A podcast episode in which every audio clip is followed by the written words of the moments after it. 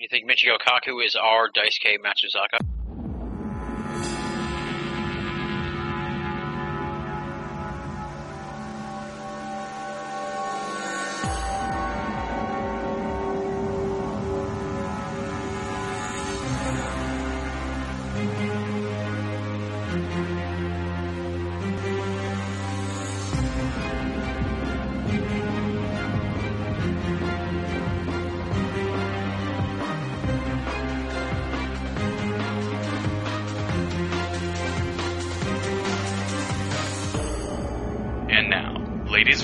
Binnall of America Audio, with your host, Tim Benall. Hello there, my friends. This is Tim Benall of Binnall of America dot com with another edition of Binnall of America Audio Season two. It is March thirty-first, two thousand seven, and this week we have for you a very, very special edition of Binnall of America Audio. I think I say that every week, but this week it is very special. It is the Binnall of America Audio Baseball Special. And this is sort of a concept that I was tinkering with over the month of March and really sort of threw it all together here at the end of the month this past week. I recalled that we had discussed baseball and esoterica with some of our guests in the past. I knew that many of our guests on the program are baseball fans. We only really got to a fraction of them this week. And, of course, I am a big baseball fan, and I'm excited about the beginning of baseball season this coming week. So we want to wrap that all together. Esoterica, baseball, Binnall of America Audio. Put them together, see what comes out. Experimental esoteric radio. That's what you're going to hear this week on the program. And having listened to the interviews now, post-recording them, I think it's a pretty interesting mix. I think we really hit on a lot of interesting topics within esoterica somehow via using baseball as the, as the springboard. I'll be interested to hear what the audience thinks of this. If you're not a baseball fan, don't give up. Don't shut off the episode. Give it a shot. You know you want to hear Stan Friedman talking about steroids. You know you want to hear Lauren Coleman imploring Major League Baseball to do something about potential suicide clusters. Those two segments are just from previous Binnall of America Audio interviews. Those are the clips. We're throwing them in for fun. Then we've got three fresh interviews with former B O A Audio guests. They're going to talk baseball and esoterica with us. First, Adam Gorightly. He was on the program last December. He's back to talk about Doc Ellis and his L S D-infused no-hitter from the nineteen seventies. And Adam's going to talk about being a Giants fan and Barry Bonds and steroids, the Dodgers and M K Ultra. He's going to talk about that. It's a really wild mix of esoterica and baseball with Adam Gorightly, plus an update on what he's been up to.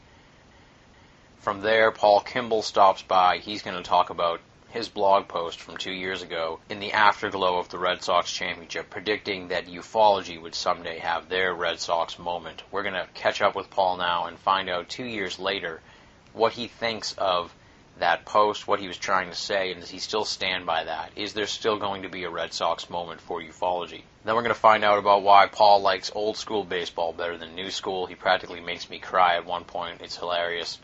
And we're going to find out what he's been up to since he was on the program last. Wrapping it all up, we reunite with Greg Bishop, one of the very first guests on Binnall of America Audio. He's back. We're going to cover a wide array of stuff. Greg's going to have a rebuttal to the Red Sox moment ufology discussion that Kimball and I had earlier. We're going to talk about the X-Files Roswell baseball episode. That segues into discussion on why there's no black people in ufology, which is really uh, a fascinating topic that has yet to come up on the program. Then we're going to find out about him being a Dodgers fan, the Dodgers-Giants rivalry, how that carries over to the Gorightly Bishop rivalry in hilarious ways, and he'll respond to Adam's M K Ultra Dodger story. That sort of encompasses a lot of what's going on here with these three update interviews. It's very lighthearted. It's more like a conversation and less like an interview. For those of you who are unfamiliar with all of these guests, go to Binnall of America dot com, go to the audio archives. Each of the returning guests has done two-week shots on the program previously, so you're talking three hours of material right there, with Bishop, Gorightly, and Kimball. Lauren Coleman stopped by for an hour and forty-six minutes, B O A Audio Season one. Stan Friedman, of course, is the star of his own Christmas special here on Binnall of America Audio. The Christmas specials, go back to the archives, you'll be able to find them. So if you're unfamiliar with these folks, there's a wealth of material there. I can't read all those bios. You just want to get to the episode already, I bet. We're not going to do the bios. You know who they are by going to those interviews. We already do the bios there. Check those out for more information on all these great guests. We're going to rock it out first with Stan Friedman talking about steroids in baseball from the Binnall of America Audio X Conference Sessions. Our first segment here on the Binnall of America Audio Baseball Special. You're an old-school baseball fan. That's what you told me yesterday. Yeah. So what do you think of this uh, steroid flap? We'll, we'll move away from ufology and into something uh, that probably people don't get a chance to hear from you, and that's a, a sports-related question, but um, I, that's what I'm interested in hearing your opinion of. So what do you think of the, the steroid controversy in baseball? I'm frankly rather disheartened. Growing up as a kid in New Jersey, where you had three major league teams within earshot, so to speak, you were either a Dodger, Giant, or Yankee fan. I was a Dodger fan, and I was really inspired by, for example, Jackie Robinson. The guy's guts, his daring, his challenging of pitchers, all the rest of it. It was all based on native ability and then some. He had an overabundance, if you will. And frankly, it gave me hope as a young Jewish kid. If a black guy can put up with what he had to put up with that first couple of years and still succeed so well and be so exciting, then there's hope for the rest of us. But I grew up respecting native talent. And the chemical enhancement of capabilities bothers me, frankly. I don't much approve of that. I think that that's what makes sports exciting is, A, that you can aspire to do what your heroes do. And, of course, one thing that was different then, the same guys played for a team for a long time, so you could develop loyalties, which was important. And there were human relations things that were important. They weren't get, getting paid these horribly large salaries, which I think is nuts.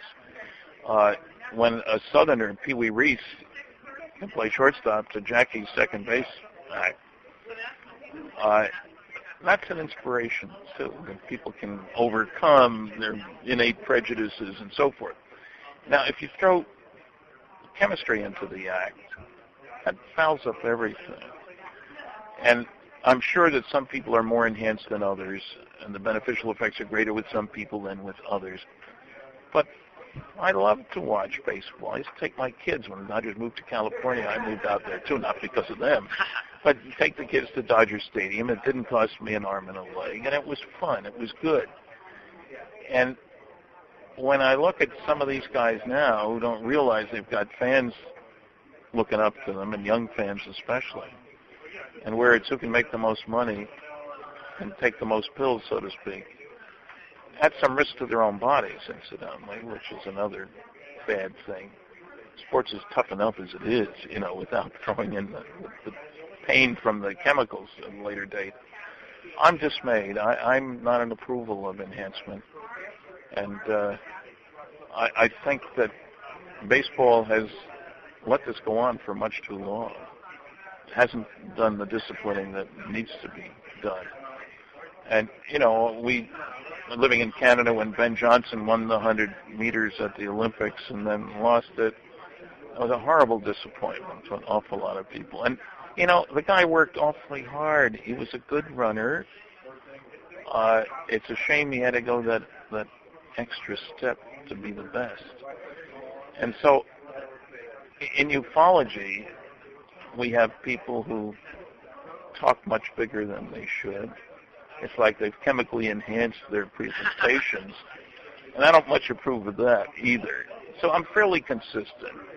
Uh, I like loyalty. I like talent. I like people who work their butts off to get where they are.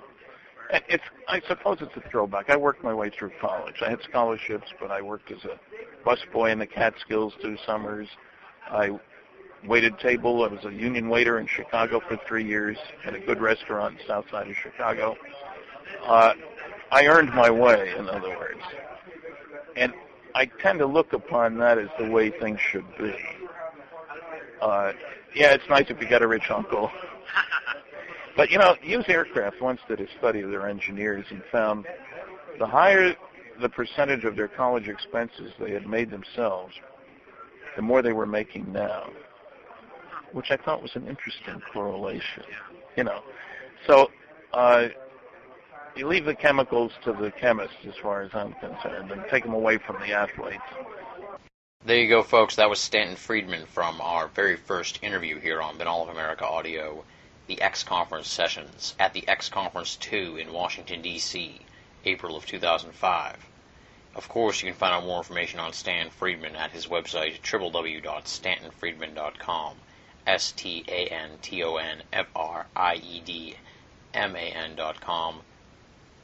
We're going to move right into the next clip from Lauren Coleman's appearance on Binnall of America Audio Season one, discussing suicide clusters in Major League Baseball in the late nineteen eighties. Lauren Coleman was on top of this story way ahead of anybody else and was trying to get the word out back then. He tells us all about it in this clip from our interview last February. It's the next segment here on the Binnall of America Audio Baseball Special.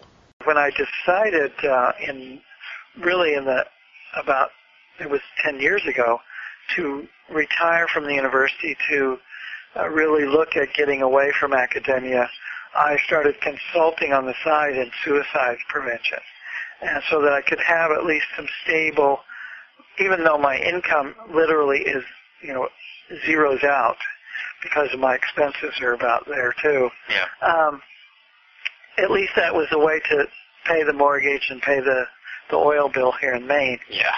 And, uh, and then cryptozoology was on the side. But And now it's flipped around so that I'm almost seen full-time as a cryptozoologist, but I still am in the, that field of suicide prevention, so that, for instance, uh, during the, I think it was the second week of January of two thousand six, you could pick up a Sports Illustrated, and there was a huge story about uh, football suicide clusters. And I'm interviewed in that, and across four or six pages, there's quotes from The Copycat Effect and my books on yeah. suicide. And nobody reading that would know that I'm also a cryptozoologist. So sometimes the twain doesn't meet, but I'm very open these days talking about, I think there's a lot of overlap. You you have media flaps in both of them. Yeah. They affect sightings. Uh, it affects the way kids are going to react, either saying they see it, saw a Bigfoot, or unfortunately for the more vulnerable teens and older people around us, it's it's in terms of killing themselves. So there's a lot of understanding about interviewing, about manipulation of the media that occurs that I really have taken from both fields to uh, put in Copycat Effect or in, into my other work about cryptozoology. Why don't you, uh, why don't you tell me a little bit about these football suicide clusters, because I've never really heard about this before until you really just mentioned it. Well, in my book, The Copycat Effect, I do a whole chapter on baseball player suicides. Uh, in the nineteen eighties, I, did, I was the first person to study uh, the suicides that were occurring in Major League Baseball. And I studied it so much by, that by the spring of nineteen eighty-nine, I wrote every uh, Major League manager, uh, C E O, uh, general manager, and uh, also the commissioner of baseball, and said that we need to wake up. Statistically, we're going to have some suicides uh, in this year in nineteen eighty-nine, and we need to get some funding. You need to really take a look at the fact that you're not doing anything to prepare some of these baseball players. As it turns out, that was the summer that Donnie Moore shot himself. Oh, wow. Uh, Donnie Moore was the Angels pitcher that gave up the The final pitch uh, that David Henderson turned into a home run, and the Angels didn't go to the World Series, and the Red Sox did that year, nineteen, uh, nineteen eighty-six. But he killed himself uh, three years later after he'd gone to the minors, and I had studied and found out that baseball players had kill, kill themselves within three years of when they retire from Major League Baseball or as an older man. Oh, wow. Um, so that Here we had Donnie Moore plus three other baseball players kill themselves that summer. Oh. So I was uh, phenomenally right in my prediction. And baseball, I think it was the next year, uh, got together the B A T program, which is uh, assistance to uh, retired baseball players to try to, you know, if somebody falls on bad times or yeah. some therapy that will get their help. There you go, folks. That was Lauren Coleman talking about suicide clusters in Major League Baseball. Of course, you can find out more information on Lauren Coleman at his fantastic website, cryptomundo dot com, C R Y P T O M U N D O dot com. Up next, segment number three, the first of the fresh material. Adam Gorightly. We got a hold of him right before he was leaving town for a little vacation and got him to tell us about the Doc Ellis L S D-infused no-hitter, the Dodgers and M K Ultra, and life as a Giants fan. Here now is segment three with Adam Gorightly. And we've brought back former B O A audio guest Adam Gorightly. We had him on last December, back December of two thousand five. It's been quite a while since we spoke to you. Welcome back to the show, of course. Hey, thanks, Tim. One of the stories I wanted to get to came up actually here when I was planning for the baseball special, and this was the story of Doc Ellis and his L S D-inspired, L S D-fueled, I guess, uh, no-hitter that he pitched back in the nineteen seventies or so. Could you share that story with the uh, Binnall of America listeners? Yes, it was on uh, June twelfth, nineteen seventy, that Doc Ellis, who at that time pitched for the uh, Pittsburgh Pirates, uh, he was in, he was uh, kind of chilling in L A that day, thought he had a day off, and so decided to trip with a, a lady friend of his, and they dropped some acid around noon that day, and uh, Doc was just starting to come onto it when his girlfriend noticed in the newspaper that he was uh, scheduled to pitch that day. No. And so uh, the game was in San Diego with a uh, scheduled starting t- time around uh, six p.m., so Doc uh, had his girlfriend drive him to uh, L A International, where he caught a flight to San Diego, and uh, so by the time he made it to the mound uh, that evening, he was blazing, as they say. Yeah. And the rest, as we say, whoever we are, is history. And when when did that come out, uh, that he was tripping out on acid uh, at the time? Yeah, I first heard about it, uh, I'm not sure when his autobiography, I remember hearing about it in the mid-eighties. I went, wow, that's wild. Nowadays, Doc is a uh, drug counselor, it so happens. And and uh, now I remember in your book also that you had a little section there on your own U F O L S D trip. So uh, have being I haven't done uh, I haven't done L S D, unfortunately. um, yeah. ha, as someone who has, does it sound like reasonable that someone could pitch a no hitter, uh, which is incredibly hard, um, mm-hmm. while on L S D? Or does that sound like something that you like? Well, you know, having done it, I actually kind of sounds pretty believable. I think it's uh, reasonable. It's uh, all about, uh, you know, you couldn't take it every time and uh, duplicate that. every uh, time is, uh, you know, every trip is different. But sometimes under uh, hallucinogens, you hit a, a groove where everything is just falling in place perfectly. So that might have uh, been what happened to Doc. If the story is on the level, uh, I don't doubt it, uh, you know, uh, although, uh, you know, looking at the game itself, uh, his control was, wasn't the best. He beamed two batters that day and walked uh, something like eight or nine. Oh, wow. So, but nobody was able to hit him either, so... Uh, yeah, part of it might have been just that wildness after he hit a couple guys. It spooked him, and uh, that might have attributed to helping him pitch the no-hitter as well. Nice, yeah. Now, I, what's that? He said nice. um, now, I know you're up in the uh, in the San Francisco area. You, are you still a big baseball fan up there now? I remember Bishop was kind of busting uh, busting your chops via email to me about it, so I didn't know if oh. you were still a fan. Yeah. Of course, the greatness that is the uh, San Francisco Giants. Now, what do you think of Ho- Holiness Barry Bonds? That's what I was going to ask you about. Are you, uh, what side are you on in the big Barry Bonds thing? I understand, okay. like the locals are so are more pro Barry. Mm-hmm. He's what? a great man.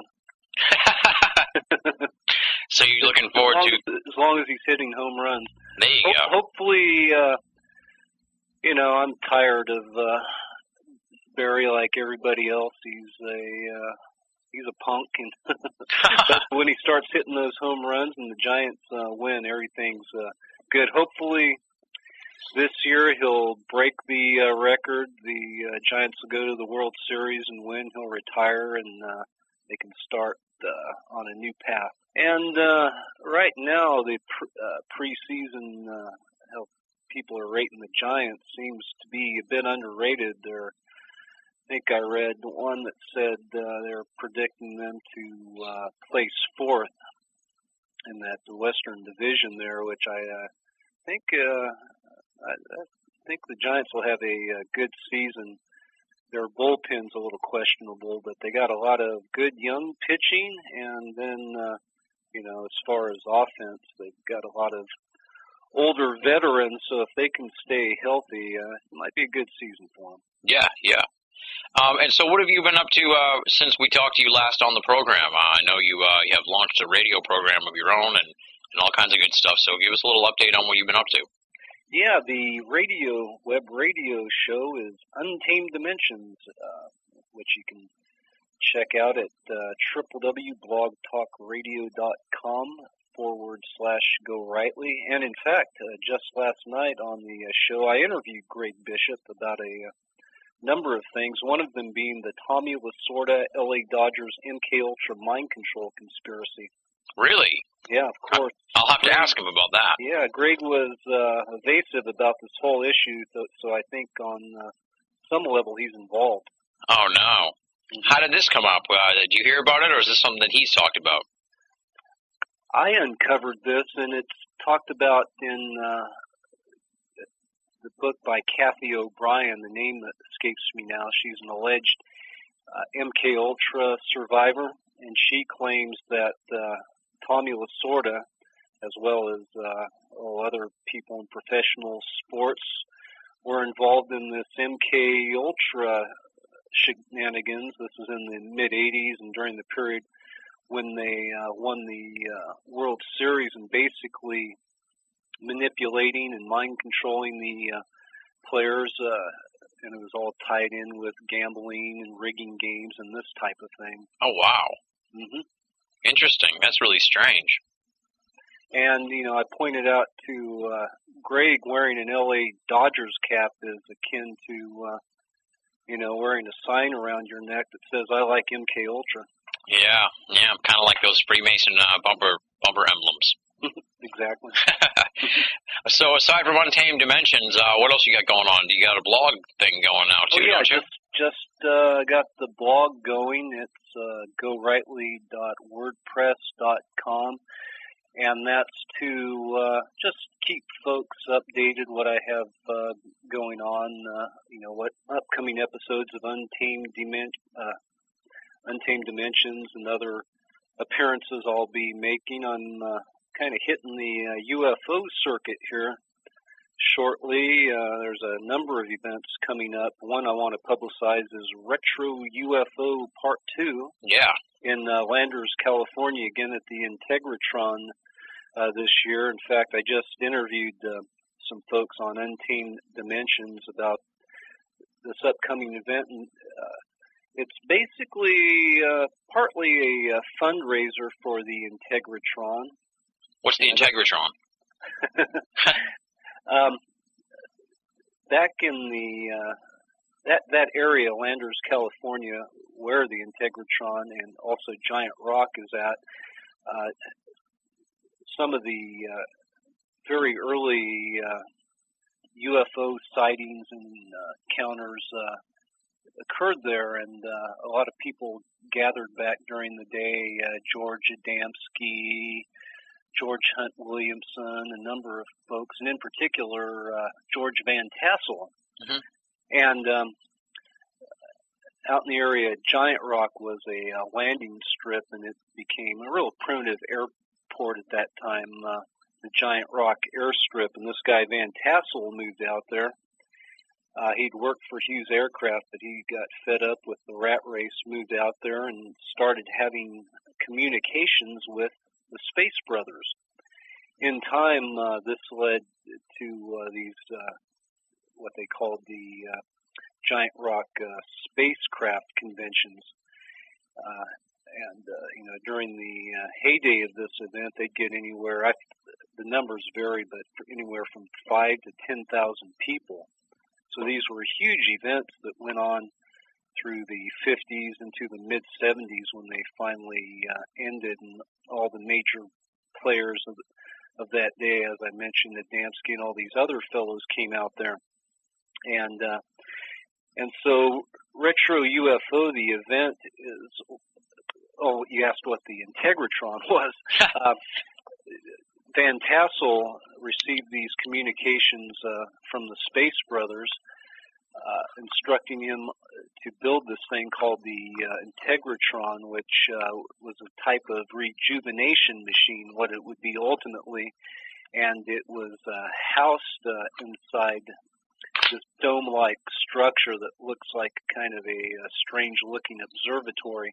Mm-hmm. And inside of it would be the actual equipment. The actual equipment uh, is not there, whether uh, he ever finished that uh, phase of the project, we'll never know, but the Integratron itself still exists. And uh, as I said, part of the event is to raise funds for the upkeep of the Integratron. You can go to w w w dot integratron dot com to check it out. And also as a fundraiser for uh, the Morongo uh, Valley Historical Society. So it's a cool event. They're going to have some of the uh, old-timers there, Doctor Frank Stranges and uh, Reverend Bob Short. These are famous names in the early contactee yeah. scene, and I'll be there. I may be speaking. Uh, I think Greg Bishop is going to come out. He may be speaking as well. Awesome, awesome. And, um, yeah, I saw you write up in Paranoia Magazine about it uh, last year, the first yeah. the first edition. So uh, awesome, awesome. Anything else going on? You said uh, you're doing, is that the other conferences too, or is that just the... Yeah, there's some other stuff uh, going on. I'm going to cover uh, the Conspiracy Con for Paranoia Magazine. That oh, awesome. May, uh, oh boy, sometime mid-May. Then yeah. the biggie in July, July fifth through the eighth or ninth. It's got to be Roswell. You got it. Uh, So I'll be there uh, speaking at th- that event with Nick Redfern and Greg Bishop and uh, a lot of the other leading uh, folks, Richard uh, Dolan and a number of others will be at that event. It's it's going to be a huge uh, deal. There's there's a number of other events going on uh, concurrent, you know, just with the regular U F O speakers. Oh, I'm sure it's going to be it's going to be wild a wild place down there in uh, Roswell, yeah. I bet. And so, yeah, that's what's uh, going on with me. Awesome, awesome. Well, hey, thanks for uh, taking some time here to talk to us and all that good stuff, and hopefully some of the Binnall of America audio listeners will tune into Untamed Dimensions Radio and uh, get some additional fix for esoteric radio from Adam Gorightly. Exactly. Thanks for coming back. Thanks, Tim. There you go, folks. That was the B O A audio return of Adam Gorightly. And, of course, you can find out more information on Adam Gorightly at his blog, w w w dot gorightly dot wordpress dot com, G O R I G H T L Y dot wordpress dot com. Up next, it's internet pundit Paul Kimball making his B O A audio return. Paul's going to be talking about ufology and the potential for a Red Sox moment. We're going to dig all into that, plus Paul's gripes with modern baseball, and of course, tons and tons more. This is quite a lengthy update from the man behind The Other Side of Truth. So let's just roll right into it. Paul Kimball making his B O A audio return on the Binnall of America Audio Baseball Special. Continuing onward here, folks, with our Binnall of America Audio Baseball Special, I want to welcome back to the program Paul Kimball of the infamous blog The Other Side of Truth, red star films dot blogspot dot com. Early in the season, he was on the program, and we brought him back here to talk about some of his observations with baseball and ufology, particularly this post he has at his blog called U F Os and the Red Sox Moment, something I wanted to ask him about in our original interview, but I just didn't have time in the three hours. So so I knew he'd be perfect to bring back here for the U F Os and the Red Sox Moment um, discussion and discussion of uh, baseball and a little light, lighthearted talk here with Paul Kimball. So welcome back to the show, Paul. Howdy, Tim. Good to be back on Binnall of America. Awesome, awesome. Um, yeah, this this U F Os and the Red Sox moment, I'm obviously a Red Sox fan from Boston and all that good stuff, and I really liked how you tied in uh, ufology to this Red Sox moment, and sort of it, the gist of it is that, you know, uh, like Red Sox fans, if those of us in ufology will stick it out long enough, eventually we'll we'll win the proverbial World Series of ufology, which uh, I guess would be the, the, an answer to the U F O conundrum. But maybe you can flesh out what you're trying to say here with this uh, U F Os and the Red Sox moment discussion. Well, actually, you pretty much just covered it, so let's move on. Um, no, the, the general idea, I mean, I'm a, a Red Sox fan, too. I grew up um, because I live in Nova Scotia. In the old days, N B C, was the affiliate was out of Bangor. So we got W L B Z T V from Bangor, and, of course, they broadcast, I think it was Nissen Bread or something, whatever, you know, the Red Sox games. So instead of growing up watching the Montreal Expos or the Toronto Blue Jays, as you would think for a Canadian, I grew up watching the Boston Red Sox, as most Maritimers did here in Canada.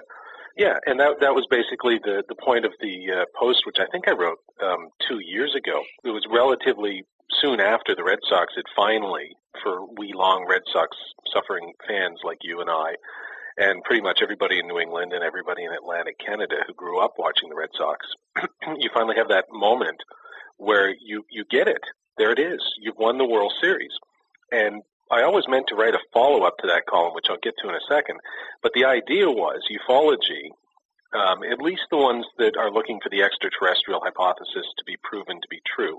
And I, it, it was really directed at those folks. There are a, a a wide group of us out here who just look at the U F O phenomenon as a mystery that probably will never be solved in our lifetime, you know, the Phil Klass curse, but it might be. But we don't live and breathe U F Os, and if it's not solved, then, uh, you know, it, our lives are somehow unfulfilled.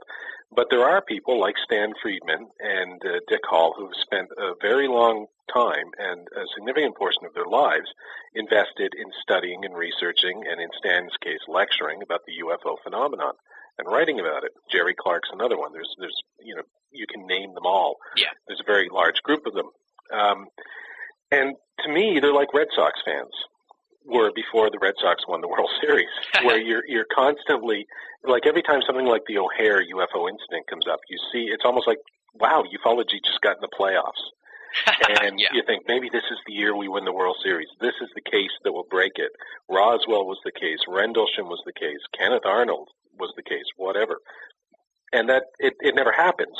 Sometimes you even get tantalizingly close, at least as far as they're concerned. So Roswell, um, you know, maybe in Stan's case, he actually thinks they won the World Series in Roswell, but I have news for him. You know, it has they didn't win. It's if, if anything, uh, they lost or maybe drew. But there's never been that defining moment for the true hardcore U F O buff, enthusiast, researcher, whatever wor- word you want to use, proponent, where they can say, aha, it is this. We have our answer. Mm-hmm. So they're afflicted. In, in baseball, for the Red Sox fans, it was the Bambino's curse.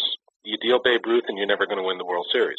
In ufology, it's Phil Klass's sort of famous curse. You know, I curse you that you shall never, you shall be on your deathbed and not know the answer to the U F O mystery. And it turns out Klass has been pretty much right up until now. But the point of the Red Sox moment is eventually all mysteries get solved. Eventually, uh, even with long-suffering Red Sox fans, you win a World Series. Things just break your way. Um, um, so that's what the Red Sox U F Os, uh, ufology and the Red Sox moment was about. My hope that there is a Red Sox moment, not so much because I need to know the answer to the U F O phenomenon. That would be nice, I guess. But, you know, it would be nice to see guys like Stan Friedman and Dick Hall before they shuffle off this mortal coil. And they're not getting any younger. Both Stan and Dick are in their seventies now. Um, guys like Jerry Clark, I think, in their, their late fifties or early sixties. Um, so they really probably only have between maybe ten and twenty or thirty years left, which isn't a lot of time in the universal bucket of time. It'd be nice to see them maybe get some answers. If not the answer to what the U F O phenomenon is, then at least maybe something from the government. You know, Stephen Greer's disclosure kind of thing, yeah. or or something that indicates that, that they've been on the right track. Um, but the thing is, and here's the other column that I was going to write after that, well, what happens if you win? Every Red Sox fan I know of somehow now feels less special because the Sox won. There was something to be said for this long-suffering you know, club that we all had. You could tell a Red Sox fan. You'd see them walk down the street. They'd have a cap on. You'd have a cap on. You'd have a moment, even if you didn't know them. Uh, you could be in Albuquerque in an airport or in, or anywhere, and you go, "Hey, you're you're a Sox fan. Yeah, you think they're going to win this year? Nah, I don't know. You know, got a good team." And and once you win the World Series, though, you know what you are? You're just another baseball team. Yeah. I mean, I still love the Sox, but you don't have that story anymore. Now it's the Cubs um, are that team. What happens to all these ufologists? If what would they do if all of a sudden, uh, I don't know, President Bush or somebody wandered out and said, "Hey, you know what? You got us. Mea culpa. We've been lying to you for sixty years. There, there are fifty alien races here. We've established diplomatic relations, and I'd now like to introduce you to Ambassador Nigdar of the planet Vargon um, and say a few words." Well, what do ufologists do? All of a sudden, you win, and it's like, wow. And I can tell you, from a Red Sox fan perspective, it was great for about five minutes, and then it kind of sunk into me that, hey, that's something I don't have anymore. You know, that we've been suffering for eighty, eighty-five or whatever, however many years, or in my case, all thirty-eight at the time of my life. So I don't know, you know, there's a downside to solving a mystery. Uh, there's a downside to winning that championship, which is maybe you're not quite as special as you were anymore. And the other thing with the U F O guys is, if that ever happens, somebody comes out and says, yes, it's aliens or extra dimensionals and we've known it, well, then everybody and their dog is going to want to get in on it, of course, you know, yeah. The entire planet. And, and then the sort of U F O clique will have about ten minutes to say, I told you so. And then nobody will care about them. They'll just be, you know, other citizens. And this, this, this idea that they'll, they'll be experts that will be consulted upon by the media and everything. No, the, the experts will go find philosophers and theologians and, and physicists and astronomers. Those are the people that they're going to be talking about, all of whom will have to say, hey, you know, maybe we were wrong, but now let's move forward. They're not going to go talk to Jerry Clark and Stan Friedman and Dick Hall or me or you. Um, so at that point, your special little club is basically down to an I told you so, and let's go find something else to do because, um, you know, our moment came and went, and it was great and glorious, but only for about five minutes. So the, the upshot of all that, Tim, is there are moments when, as a Red Sox fan, I almost wish they hadn't won the series. And if you have listeners in Boston who are listening right now, I might I might have to be careful the next time I get off a plane at Logan, but um, or switch switch planes in Logan. But you know, it's just like a little part. I'm glad they won. Yeah. But there's a little part of me that sort of misses being able to say to my brother, who's a damn Yankees fan, you know, he'd always go, well, we got twenty-six World Series or whatever. And I'd go, yeah, but I got eighty-six, Buckner. Like, how many of those World Series wins do you remember? None. They all bleed into one. I can tell you, I can remember every single painstaking loss, you know, um, in the Red Sox history, at least when I was alive. And I know other people who can remember sixty-seven like it's yesterday. Yeah. And when you talk to Red Sox fans, I, I find most of us still talk about the losses, not the win. We still go back and talk about Bill Buckner yeah. and Bucky Dent, and not so many of us talk about beating the Cardinals in four. Now, beating the Yankees was great, but that wasn't winning the World Series. That was just kicking the Yankees' ass, and that was fun, and especially the way it happened. Now, that was great, but that wasn't the Red Sox moment of winning the World Series. When we actually won the World Series, like, oh, you beat the Cardinals in four, yeah. I don't know. I was left underwhelmed. So I'm, I have a feeling that ufology, if their Red Sox moment ever comes, might be left underwhelmed. I don't know. Yeah, it'll be interesting to see what how it how it all pans out. But you're you're confident that uh, that it will happen, I guess, is the. I'm less confident now than when I wrote the thing two years ago. I was going to ask you that as a follow up, because uh, you, I have it I have it on, on my little laptop here, and it was uh, March seventeenth, two thousand five, right? Almost uh, right before the beginning of the, the follow-up season as the defending champion, so I'm sure you were basking in the afterglow of sorts. So yeah. I'm wondering if in the two seasons since, uh, especially last year where they didn't even make the playoffs, are your are your thoughts on the potential for a U F O uh, Red Sox moment uh, sort of lessened at this point just, just by the nature of it all? Yeah, I was feeling, I was still feeling pretty, and I had said, you know, I was in the debate I was having at the time with the Exopauls, the exopoliticians and stuff, and Michael Sala, and you know, it was a lot of what I was writing was fairly negative about the wackos in ufology. And I thought, well, I'll write something positive. um, you know, just so I'm not known as this curmudgeonly guy who is always negative. So there were that and the Galactic Barrows boys. There were, there are some sort of cute um, positive columns from back in around March and April of two thousand five. And, but trying to make a serious point. And I got to admit, two years later, you know, no, I don't think there's a Red Sox moment coming for ufo- definitely for ufology. I, I think ufology is a lost cause. Um, but for people who are interested in finding the answer to the U F O mystery, which I think is uh, something different than ufology, um, I, you know, I don't see it coming. It's been a mystery for hundreds and thousands of years, not just since nineteen forty-seven. So, you know, is it all of a sudden going to solve itself tomorrow, or are we going to solve it? I, I don't see that happening. Um, certainly not the current group of investigators and researchers that are out there. If it, if it is to be solved, Tim, and I think I've heard you say this, or but many people say this, if it is to be answered, it will be on the terms of the phenomenon. If assuming the phenomenon's paranormal, that is aliens, extra-dimensionals, time travelers, it will be on their terms, not ours, meaning they will reveal themselves to us. We will not find them. Uh, and I think that's probably true today, and it'll probably be true in fifty years or one hundred years. If there are beings out there, it'll be their call, not our call, as to whether uh, they reveal themselves to us. And, and you know, if, if it's not paranormal beings or something like that, then it's more mundane stuff, then it will happen on a case-by-case basis where we can explain away case-by-case, no, this isn't, no, this isn't, no, this isn't.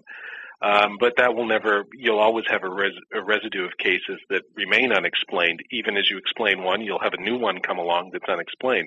So the phenomenon, even if, if it was a mundane sort of thing, will continue on ad infinitum because you'll never be able to explain every case to everyone's satisfaction all at the same time. So, yeah, the only way you're going to get a Red Sox moment, um, you know, ironically, you could look at the Red Sox and say, well, did they beat the Yankees or did the Yankees collapse spectacularly? Who do you, you know, was it really a Red Sox win or was it just a colossal Yankee collapse? Yeah. Bit of both. Um, I think you're going to have to see the equivalent of a real Yankee collapse, that is the aliens do something, um, as opposed to us being able to figure it out. I just don't see that happening. You think Michio Kaku is our Dice K Matsuzaka? What? I don't know if he's getting eight hundred billion dollars or whatever. Um, if Kari Yastrzemski was dead, he'd be turning over in his grave somewhere. Um, you know, uh, yeah, no, I don't, I don't know about Kaku. Kaku, Kaku seems to have, he did his thing, uh, during the Peter Jennings special, which I thought was great. He did his little quote, you know, keep an open mind and everything, but he, he doesn't talk about U F Os. It's not something that really seems to interest yeah. him. So, uh, because it was Jennings and A B C, I think Kaku said, look, if I appear and sound rational, I won't get tired with the U F O wingnut thing, but I will be on a much bigger stage than I might otherwise normally be on. It's good P R. It's good for business, yeah. selling books and stuff. And I think that's probably why he did it. Um, but he doesn't seem to have any abiding passion in the U F O phenomenon, really. So, yeah, there it is. And to, to sort of uh, move into just general baseball talk now for the for the baseball junkies who are tuning into the episode, what do you what are your thoughts on the Red Sox for this year? Hopeful or or uh, uh, you know cautiously optimistic, perhaps? That's probably where I'd lie, I guess. Look, the, the truth is the Red Sox should be at least in the playoffs every year. So should the Yankees. With the kind of money those guys have and the budgets they have, um, you should fire any general manager if they can't get those teams into the playoffs, um, and probably the manager too. Now, assuming that there's not a huge raft of injuries or something like that, because there's always going to be maybe bad things happen to good people. But by and large, you know, the Red Sox and the Yankees should be in the playoffs every year. I mean, who can compete with them in the East? Baltimore? Yeah. Um, Toronto? Toronto's actually probably got a pretty good team this year, but their pitching is weak. The, the Red Sox and the Yankees have the resources to be able, if they're smart, to put a quality team out, one through nine in the batting order, good reserves on the bench, a decent pitching staff, and good relievers every year. And so there's no reason why they shouldn't be continually in the playoffs, at least seven or eight years out of ten. And as it turns out, in the Yankees' case, that's what they've been doing. Um, you know, the Red Sox, uh, less so, but still they're, they're there in the hunt every year, it seems. So I think the days of, you know, the Yankees when they were just horrible in the seventies, um, or the Red Sox when they were, were losing year after year, those days are probably gone, and they're probably gone for good, given the new economics in baseball. Yeah. Um, and the markets that those two uh, teams are in. So, yeah, you know, I'd be cautiously optimistic about the Red Sox this year if I cared. Um, but I got to admit, I don't follow – I follow baseball in general, and I still love the Sox in theory. I wear a hat and all that sort of stuff. But, you know, my Red Sox were Dewey Evans, Butch Hobson, Rick Burleson, Kyle Yastrzemski, Freddie Lynn, Jim Rice, those guys. Those are the guys when I grew up with. Those were the guys I watched play. And I still re- – that's my Red Sox team. Um, I've become sort of a, an old man now, I guess. I kind of look back in the past and the lovable losers, those those great players, and the new the new guys because of the new economics of baseball. Uh, now I'm going to sound like Bob Costas. So the new economics of baseball and the interleague play. First of all, I think interleague play has been bad because it's taken some of the sort of American League, National League rivalry out of it that you'd only see them meet in the World Series. So frankly, to me, the World Series kind of comes across as just a seven-game set between teams that have probably already played. Um, and, you know, you just don't have the team loyalty anymore. You don't find a guy like Cal, uh, I was going to say Cal Yastrzemski or Carl Ripken, Cal Ripken Junior or Carl Yastrzemski for the Red Sox, or for the most part, Dwight Evans, who played almost all his career before he played a season or two in Baltimore. Um, these kind of guys staying with a team for their entire career, yeah. where you could develop that sense of fan loyalty. Jim Rice is another good example. Um, instead, you see guys who hired guns like Alex Rodriguez, who, f- who fire into New York for seven years or whatever on a two hundred billion dollars contract. I mean, what's the love, really? Yeah. Um, and so I, I I can't name more than three players on the current Red Sox roster. Oh, wow. When I was a kid, because to me they're all interchangeable. Who's the icon on the Red Sox? Like who's, you know, David Ortiz. Maybe yeah. he's that one. But he, you know, with David Ortiz, if somebody offered him a wad more cash, go somewhere else, probably. Um, I, you know, Yastrzemski had his troubles with ownership over the years, but he always stuck around, and that's why he's always been and always will be my favorite baseball player. Cal Ripken, a close second. Alan Trammell, you know, a distant third. But those kind of guys who played their entire career with one team. I, I, you could build that loyalty, and it's just not there anymore, Tim. Yeah. As a result, I think fans. In all sports, it's true in hockey, it's true in football, it's true in basketball. Um, you know, the numbers might be up in terms of people watching, but the fun of it seems to be gone. It's, it really does come across as more of a business now, and these guys as more businessmen than, you know, Cal Ripken or Kyle Yastrzemski. And maybe I'm romanticizing the past, but I don't think so. I think there was a sort of a more innocent era. And of all the sports, because baseball is so deeply rooted in the American soul and psyche, um, just the same way hockey is in Canada, uh, you know, I think that's a shame because baseball is truly a special sport. Um, football and basketball might draw more in the U S, but baseball, they'll never have the same cachet in terms of Americana that baseball has. Yeah. And to turn baseball, and I think this was Costas's point when he would go off on his rants against interleague play and even the D H, which I don't like either. Um, you know, there's just something pristine about baseball, and you don't want to sound like an old fogey. Sure, things can change. Add more teams to the playoffs. I have no problem with that. But at some point, you know, you should you shouldn't be just like any other professional sports league. There should be something special about baseball. Uh, I I think there is, but I think they've done a pretty good job of ruining it over the last ten or fifteen years. Losing a World Series wasn't helpful. that that was not a good that was not a good yeah. thing either. So. And what about all this uh, steroids in baseball? They didn't have all these problems when you were uh, getting into it and everything and growing up. So what are you uh, as disgusted as the, you seem like a purist? So you must be kind of annoyed by the whole thing. But uh, well, you sort of just like, well, this is par for the course. I saw steroids ruin wrestling, and now it's happening to baseball or something like that. Okay, you just compared pro wrestling, which I love, but to baseball, which is to me almost a, a religion. I'm a lapsed, I'm a, it's like being a lapsed Catholic. I'm I'm still Catholic in name, although I'm not Catholic, but say a lapsed Protestant. But I'm I I I just don't go to church anymore, you know. But I still love somewhere in my I still hope that the church reforms and I can go back to baseball. Um, yeah, no, steroids was horrible, but who do you blame? Like, blame, here's who you blame. Not necessarily in this order. You blame the owners, because they were uh, complicit in it. So to hear any owner stand up and say, we didn't know what was going on, um, you know, lies. You're lying. You knew exactly what was happening. You encouraged it. Do you blame the players? Yes. Um, certainly guys like Palmeiro who go before uh, Congress and lie. I mean, like that's just – and Mark McGwire should never be in the Hall of Fame. Mark McGuire should never be in the Hall of Fame, as far as I'm concerned, until he answers the question, did he use steroids? And then once he says yes, and I think we all know what the answer to that is, fine, put him in the Hall of Fame. But, you know, he he sat there and took the fifth and wouldn't answer questions. I think, you know, you've got you've got a duty to answer those questions. And if you don't, you sort of wander off into Pete Roseland yeah. as as this kind of figure that baseball maybe someday would like to welcome back, but you got to come clean before you can do it. Um, but at the end of the day, who do you really blame?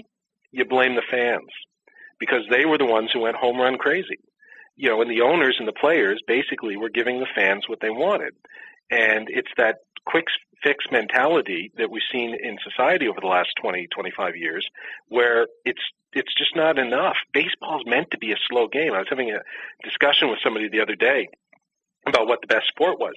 And uh, he was British, and he was going on about soccer. And I said, well, soccer is pretty good, um, or football, as they would call it. But like any other major sport, it has a time. You know, you got ninety minutes to play plus overtime if you're tied.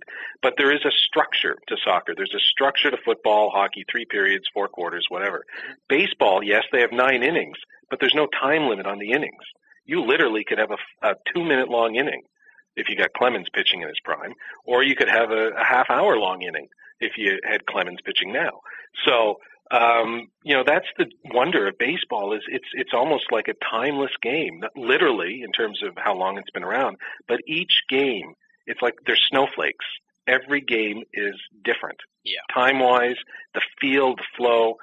And the only place I find that now is minor league baseball. I caught a game when I was out in Albuquerque with my brother a couple of years ago after we went to the Aztec U F O Symposium. We stuck around for a while, toured uh, New Mexico and then Texas, visited Nick Redfern. And we went to a game of the Albuquerque Isotopes, wonderful baseball stadium, um, sort of a triple A team in Albuquerque. And that, that was baseball to me. Sitting in the park, just hearing the hot dog vendors, seeing guys who were, you know, not getting paid a billion bucks. Maybe they would someday, but guys going up, guys coming down, guys who know they're never going to make the show, but they play for the love of the game. All of those guys were there, and the fans were into it, and I thought, this is what baseball should be, and it's probably what baseball is never going to be again, at least at the professional, the, the, the major league level. So, you know, yeah, for your listeners who are listening, I'm a, I'm a cockeyed optimist. No, that's not right. I'm a romanticist. There you go. There you go. It's like liking Lord Byron's poetry. You know, nobody now knows who Lord Byron is, basically, but it's great romantic stuff to quote women. Well, base, I'm romantic about baseball, too. Um, the way Costas is. That's why I like Bob Costas. And, you know, that kind of romanticism just doesn't exist anymore, or yeah. at least not very much in our sort of national psyche.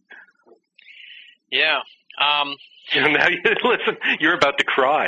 I can just hear in your voice, yeah. Yeah, dude, well, that's heavy. yeah, yeah, you, you, yeah, it is heavy. Um, you know, okay, well, I'll ask you, you who do you think is going to win the series this year? Who would you predict? You know, it's hard. Uh, I really, obviously, I would want the Red Sox to win, so you have to, you know, kind of uh, ideally them. But if not the Red Sox, I guess that would be, you start the answer with, if not the Red Sox, Um, I could see maybe the Cubs seem kind of like they have something going on. They seem a little rejuvenated with Lou Piniella and mm-hmm. some of these new guys they got. And uh, it sounds like there's an attitude change there that might really help them out a lot. Oh, they kind of are starting to remind me a little bit of uh, Detroit was last year.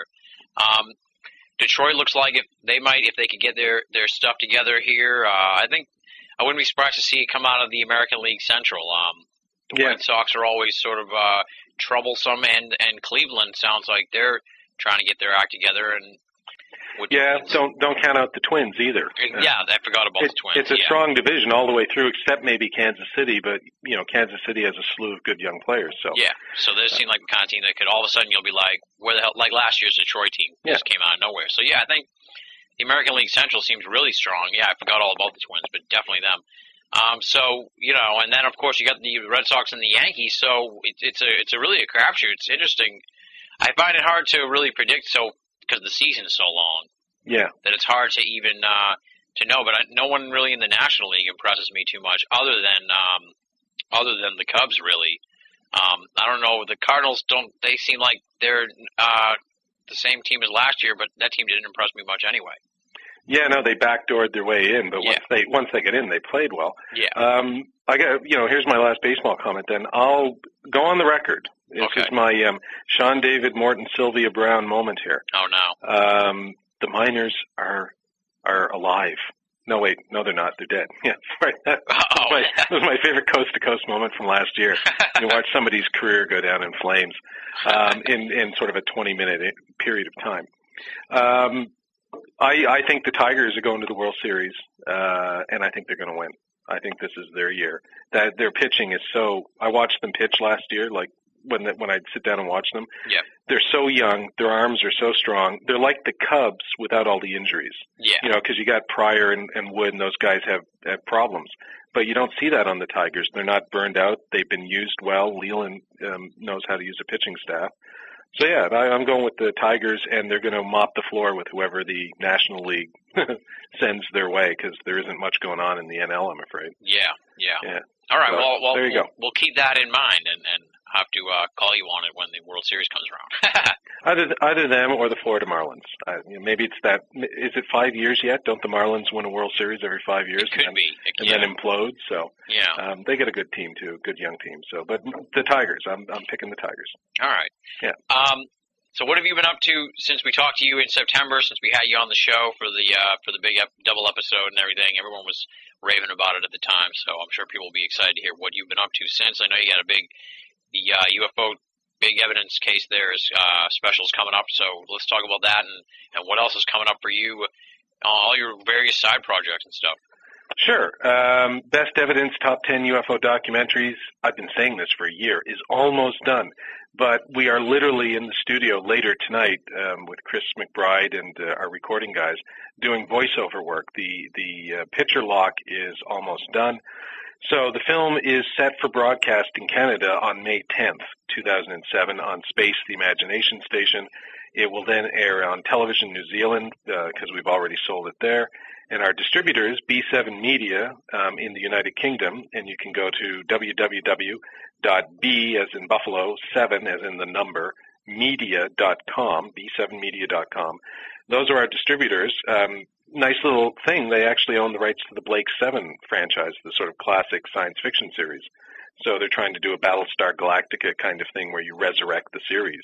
Um, oh, wow. twenty or thirty years later. So yeah, they're great guys to work with. They've been very proactive. I'm, I'm pretty confident this is going to be the film that really breaks it for my company in that it will sell in a lot of different countries.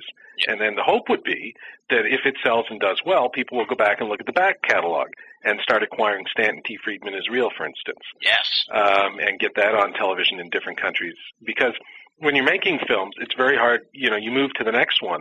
And distribution, unless you're a company big enough to have an, your own distribution wing, usually gets lost in the shuffle. Yeah. But um, we're finally starting to get distribution in different ways for different projects. So B seven's looking after Best Evidence. Tim Crawford's U F O T V as Do You Believe in Magic? They're selling that on D V D, a two-box set um, with lots of goodies and extras. Uh, and he's also picked up Fields of Fear, which we did last year about Canadian cattle mute investigator Fern Belzile. So that should be hitting the D V D market sometime in the next two or three months once I get a chance to put the extras in, and uh, it'll be a two D V D package as well with Crawford's U F O T V. Um, what else? Then after Best Evidence, I go off, I do a, a documentary on classical music for Bravo here in Canada. And then after that, sometime around June, I will begin writing and directing, although not producing, it's not my company that's doing it, a television series on the paranormal, and that's all I can say about it right now for a major network. Awesome, awesome. Yeah. Sounds exciting. Now, uh, you say that's the hard date it's going to air in Canada on May tenth? Yeah. Now, what about people in America? Are they uh, shit out of luck, or can they – You're screwed, be, you American uh, bastards. Freeze uh, in the dark. Is there no. going to be any D V D distribution on this, or is yes. they going to have to wait for it to get picked up by, like, an American station or something? Well, hopefully it'll get picked up by an American station. If you're in the border states, you can probably see the uh, Space Channel. Uh, probably beams in via cable or something. But we, we will be striking a D V D deal with a sub-distributor. Um, I leave that to B seven to negotiate. It's like talking to Data or something on Star Wars or Star Trek, you know, B seven or B four, whatever. Yeah. Um, but I'll leave that to our distributor to uh, negotiate, and then yeah, they will be out on D V D um, before uh, I would say September of two thousand seven. So before the fall, we'll have it out on D V D. Awesome. Uh, yeah, so definitely be out there, and it's uh, it's shaping up, I think, as a kick-ass film. You know, there's uh, Dick Hall, who is almost never in U F O films, Stan Friedman, uh, Nick Pope, Brad Sparks, Bruce Maccabee. You know, the who's who of ufology is in this film. And you have not revealed the actual top ten yet, correct? Or uh, the, this, the order or so, no, or something? No, definitely not the order, and I've revealed... If people have read my blog, listened to radio interviews I've done, or met me in a bar, um, at some point or another I've revealed all ten cases. But it would be like trying to figure out where the Simpsons live. Yeah. You'd have to go through every episode of the Simpsons and figure out the forty-nine states that they've mentioned they don't live in. Uh, so it would take a graduate-level project for four students at M I T or something to figure out what the top ten were. But, yeah, you know, it's, it's no doubt – I've made no bones about it. The R V forty-seven case is on the list. McMinnville is on the list, Rendlesham is on the list, and then some, so those are fairly well-known cases. And then there are Shag Harbor. I just finished doing Shag Harbor today. Uh, and then there are some cases that most people, even within ufology, either have never heard of or aren't terribly familiar with. And it's going to be nice to see those cases get the attention, even in four, five, six-minute segments, that they're really due. And hopefully it will sort of send people out and go, hey, let's go look into these things, uh, these cases a little more closely. Yeah. yeah. And uh, we'll have to, uh, maybe we can do like a special episode or something to coincide with the with the Canadian premiere, so we can hook up the American audience with uh, a little insight into what, what the special's all about. That, now, see, Tim, that is why Tim Benall is at the cutting edge of uh, the multimedia empire that is Binnall of America and the new media and everything. See, absolutely. You can, in fact, you could call me and interview me from my home, because I always like to watch my films on television. They always look different on T V, sound compression and stuff like that.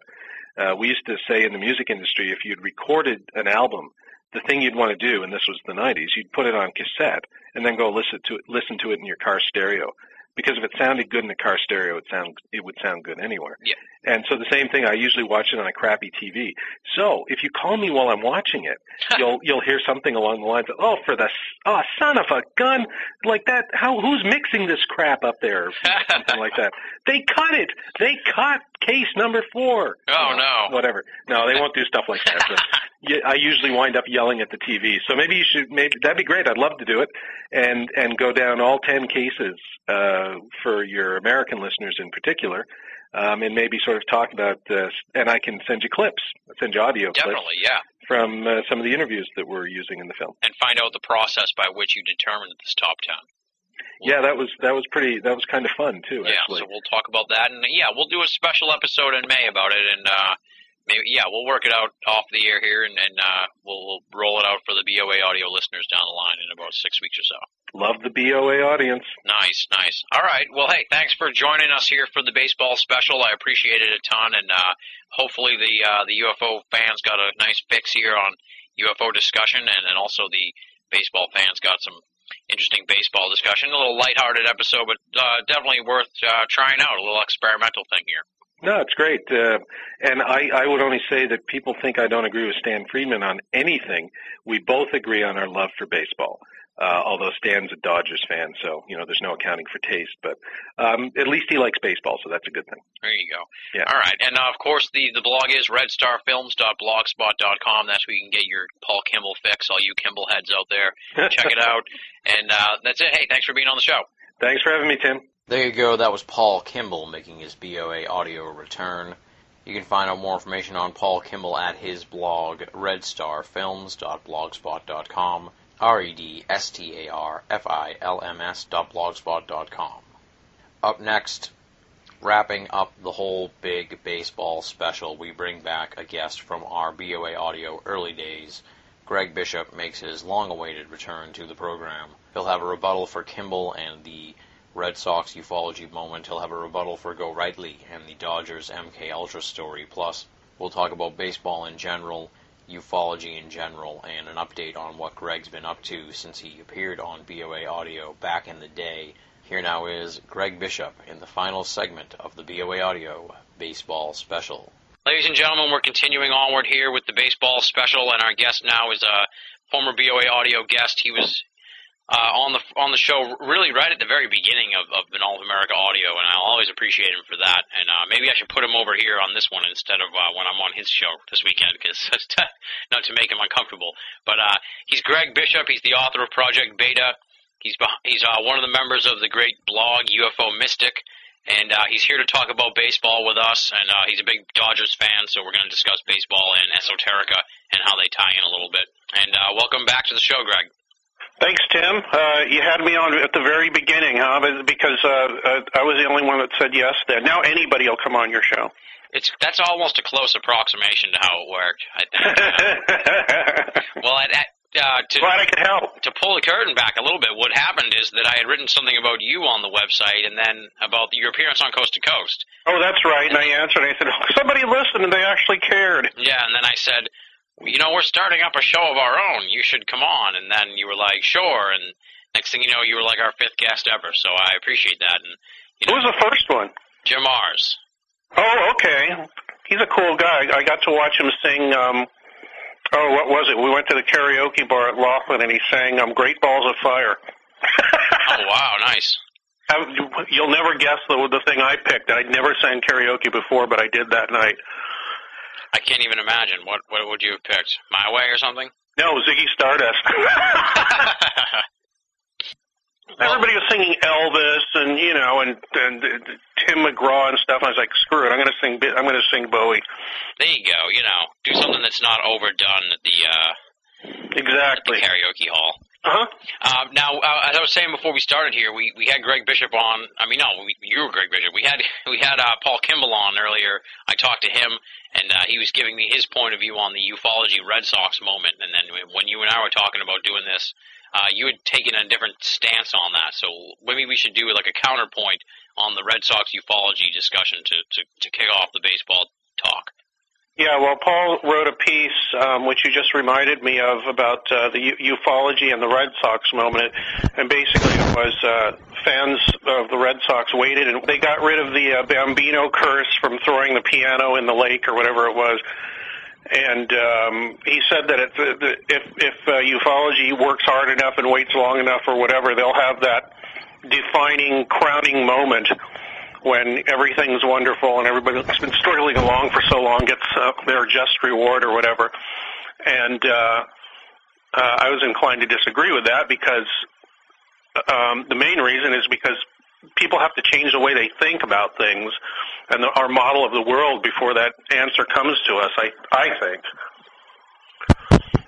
And so you think uh, just just that, like uh, like we were saying, since things don't just start over for ufology, that, that all the baggage and everything is still going to be there. It's not like it's not like if your pitch is awful one year, you may have a turnaround year the next year. It's not like that. A, a bad researcher isn't just going to stop I, doing shitty things. Yeah, exactly. What I said a little earlier was that uh, it's like, you know, you, somebody doesn't erase the blackboard and start clean every spring. The blackboard still has, you know, dust on it, things written on it before, uh, kids writing fart on there and all that. It's it's going to stay there forever. And uh, uh, the way it's going, that blackboard's going to be full of junk with nothing to show for it, as far as I can see, until, like I said, there, there's some kind of big change in consciousness or the way science is is is uh, is is is done and performed before we can get our minds and our uh, philosophies and, and a handle on what the U F O thing is. Because as soon as you say it's one thing, you know, there's about five thousand. But you know, but what about this? Yeah. You know, and if everybody thinks it's like, well, we'll find out that it's aliens coming from another planet and that uh, they've been here for a while and the government knows about it, and you know, I don't think it's it's, it's far more complicated than that. Yeah. yeah. And uh, to come to some, I, I think the defining moment. Um, there'll be a lot of defining moments, and some of them have already happened. You know, like when, like uh, when uh, John Keel and, and Jacques Vallée started saying, "Hey, wait a second! You know, the, the, the, there's no evidence really that these things come from other planets and are piloted by extraterrestrials. Really, yeah. Let's look at that." And those those, those books and those those ideas were defining moments, and nobody really chose to pay too much attention to it, and they still don't, which kind of it kind of perplexes me. I think more people are paying attention to, to it than than they did, because uh, people born after like nineteen sixty, seventy, eighty, or whatever are, are more open to those ideas, I, I, I think, and that's a good thing. Yeah, there seems to be a sea change going on as far as uh, researchers uh, being open to like all different areas of research. Yeah, they're they're in a minority right now, but they're they're actually they, they've actually got a voice now. And then you know, media's changing so rapidly. Um, like you said uh, a few weeks ago when I talked to you, and like Paul said when I talked to him on Sunday, um, uh, the people that are that espouse the E T H, the extraterrestrial hypothesis, a lot of them very very knowledgeable, really smart, but they don't want to get on the internet and go on podcasts and do blogs and all that, and I, I, I don't understand that. Well, well, I guess I do, because people get old and set in their ways, and they say, oh, a bunch of stupid computer crap, I don't want to worry about it, but they're getting left in the dirt because of this, and nobody's going to listen to them. Yeah, yeah. Which is unfortunate. Yeah, that's for sure, that's for sure. It'll be interesting to see where ufology goes as this uh, generational shift sort of uh, changes over time, what happens with with this extraterrestrial thing. Yeah.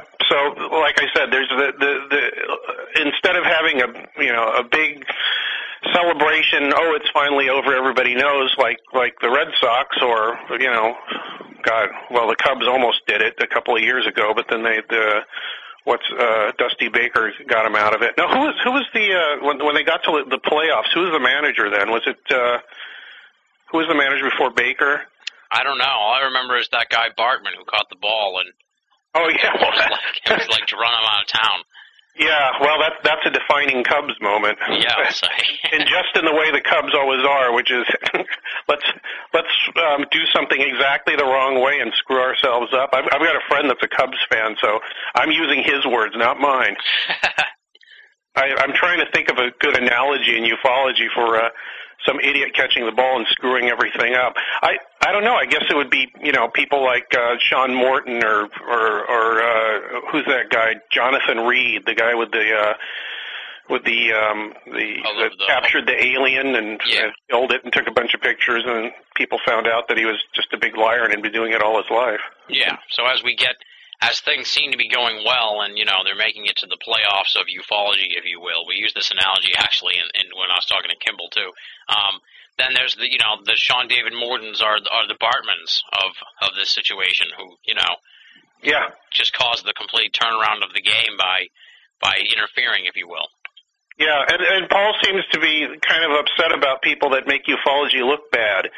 But the thing is, ufology itself makes itself look bad. Because it's, you know, there's no there's no direction in it. They keep hammering at the same thing. I mean, they keep banging their head on the wall, not realizing if they stop banging their head on the wall, it won't hurt anymore. Um, with this extraterrestrial hypothesis, because it's gotten us nowhere. So, I, you know, that's another thing that I, I talked about with Paul. He was talking about atheists and agnostics and, and, and believers, like uh, religious fanatics, and uh, the idea, I mean, he was saying, well, they're, you know, they're arguing that there is a God, and the other side arguing that there isn't a God. And um, I, and after he finished his spiel, I said, well, maybe they're arguing a, a arguing around the wrong premise. So I think that's what ufology is doing, has been doing for fifty or sixty years, especially in the last few years, since, at least since nineteen, the mid-sixties and early seventies, when other ideas were put out there, and they, you know, they continue to argue around the same. It's aliens from another planet. No, there's no such thing. They can't get here. On the other side, it's like um, round and round and round and round, and it's it's, it's never going to end. Now, why do you think the uh just to stick with the U F O discussion here for a minute before we before I ask you about the uh, another baseball thing, but wh why do you think the you said uh, in in the late sixties or whatever, early seventies, um, things were okay till then? Why do you think uh, all of a sudden it just became E T H all or nothing, for lack of a better expression? You know, why do you think uh, everybody sort of threw all their eggs into the E T H basket back then and and still do now? Well, I think it's because it seemed like the most logical thing. Yeah, it still seems like a very logical argument. Um, and it is, but what I was, what I'm saying is, it's not the only argument. It's not the only way to look at it. There's so many other ways to look at it. You know, you know interdimensional things, or time travelers, or um, crypto-terrestrials. Uh, huh? Crypto-terrestrials. Yeah, I can't wait for Mac Tony's book to come out. um, which is it's basically another evolutionary step past, um, from what I can tell, past uh, uh, stuff that John Keel wrote in the sixties and seventies. Yeah. Yeah, but all these ideas, it, it, they, they're, I think people are comfortable with that idea, and a lot of people into, or who are into U F Os, I think, have this uh, this us and them kind of thing where, you know, we know this is going on and you don't, and, you know, when you find out someday you'll know we're right. So there's a, there's some ego in there too, but um, the U, the U F O subject doesn't is not uh, doesn't care about people's egos. Exactly. Doesn't, doesn't care about their arguments. It continues on its merry way, doing a myriad of things that are, are you know, ninety percent of them are ignored. And then uh, one of the things here I want to ask you about was this old article you wrote, E T Play Ball, I think. Is that the title of it? Let me see here. I have it. Yeah. yeah. About uh, the X-Files episode that tied Roswell in with baseball. Um, yeah. Just talk a little bit about that, and then uh, I had actually sort of segued really well into a question that I've been raring to ask a guest for a while, so and it, it's perfect for this. So um, okay. Tell me uh, about that article first. Okay, it was a while back. I just looked at it again, and I, I thought, did I write that? God, it's so bad. But um, the idea I like, uh, the idea was let's um, put two subjects together, baseball and, and U F Os, and see what I come up with. Um, just, you know, Robert Anton Wilson idea, take two things that don't seem very very well connected and, and uh, discuss them in relationship to each other. And the first thing I thought of, well, there was a team, a baseball team, a minor league team in Roswell in the nineteen forties and fifties. I think it was the, the Longhorn League. Um, and uh, the name of the team was the Roswell Rockets, which is fun enough. And it's basically because uh, Robert Goddard had done his uh, ro- early rocket research in Roswell in the nineteen thirties. Um, so the baseball team was called the Rockets. There was a, a guy on the baseball team named Joe Bauman, which, who I think is since passed away, but he had the home run record like until Mark McGuire broke it. But it was, oh, wow. it was it was the home run record for all of baseball. I think he hit seventy-two or something, and or seventy-one home runs in a season. And it wasn't official because it was a minor league. It wasn't a major league record, but it, it was the record in every league, unless there was one in the Negro leagues, which we don't know about because the record keeping wasn't so good.